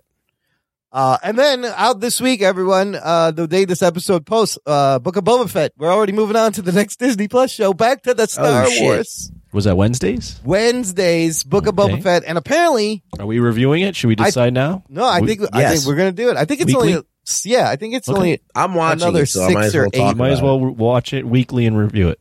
I heard rumor is the second half of the first episode has like a huge cameo. So they're already starting with these. And Cobra Kai's coming out. Oh, isn't Cobra? Kai Kai, will yeah. be yes. Oh fuck, that's the thirty first. That's also this week. Shit. Okay, so we're gonna review Book of Boba Fett weekly, and the minute everyone finishes Cobra Kai, we will be reviewing season four. Sounds good. They're already getting a season five, I believe. So Whoa. yeah, Really? I think so. Wow. I think that's what I saw. Which Are you serious? I really think. I hope. I don't know how Wait. this four is gonna end, but I might, it might be at the end of its fucking rope there. Season five. Wh- wh- How do you think we're going to be at the end of this? At the end of I mean, season what four? more is we- there to do? Are we going to want one more? You did all the movies. One more round? Or are we Oh, going to be like this? Not is only is that a stop? sure thing, Cobra Kai season done. five done filming ahead Yeah, of the that. fucking premiere. So it's in the can, people. So maybe they're Oh, setting up. Maybe they've split it into like a two part story. But they've done all the movies. There's I, nothing I'm, left. with, I'm with you, Rugs. I'm I'm skeptical that season four after season four they have more to tell. But time will tell, if, right? if they manage to stretch this into like a two season one story, Th- maybe. Yeah, they might. They might do that. Which hopefully that either makes it better or it fucking ruins the whole thing because they're gonna decompress it, or you add more to make it exciting. Well, at least we got Boba Fett, right? Aren't you guys We got, excited? I'm excited for Boba, old Boba, old uh, fat Boba. Old Can't wait to see him. Sure. I'm ready for that. That Yeah, shit's I'm gonna be dope. I can't wait to see him take on the criminal underworld on Tatooine. Okay, that's it for this week, everybody. Rugs, where can the listener find you? You can find me on Twitter at really rug boys. So uh, come by and say what's up. Give me a follow, motherfucker. Someone get him a glass of water. Yeah, he's got he's dry dry mouth Rugs. He's dry. Do I sound dry? Too much cotton in the throat there. He's a Yeah. puppet. He can't he can't blame. Can't help so, it, That's what happens. You give him water, he gets heavy and sags. Biology, science. Yes, it's science, people. There's no comet. Don't look up. Uh, visit the show notes, jockandnerd.com slash 415 for all the links are, we have a merch shop. You can buy t-shirts and mugs and stuff with the logo with Rugboy's face. You can, uh, contact us and share the show. Most important thing you could do to help us out. Text this to a buddy. Thanks for listening to the Jock and Nerd podcast. My name is Imran. My name's Anthony. He's the jock. He's the nerd. We'll peep you next time. This is going great. I'm pumped. Yeah, me too. Too. I really don't give a shit. It's fucking awesome. Yeah, that's really good.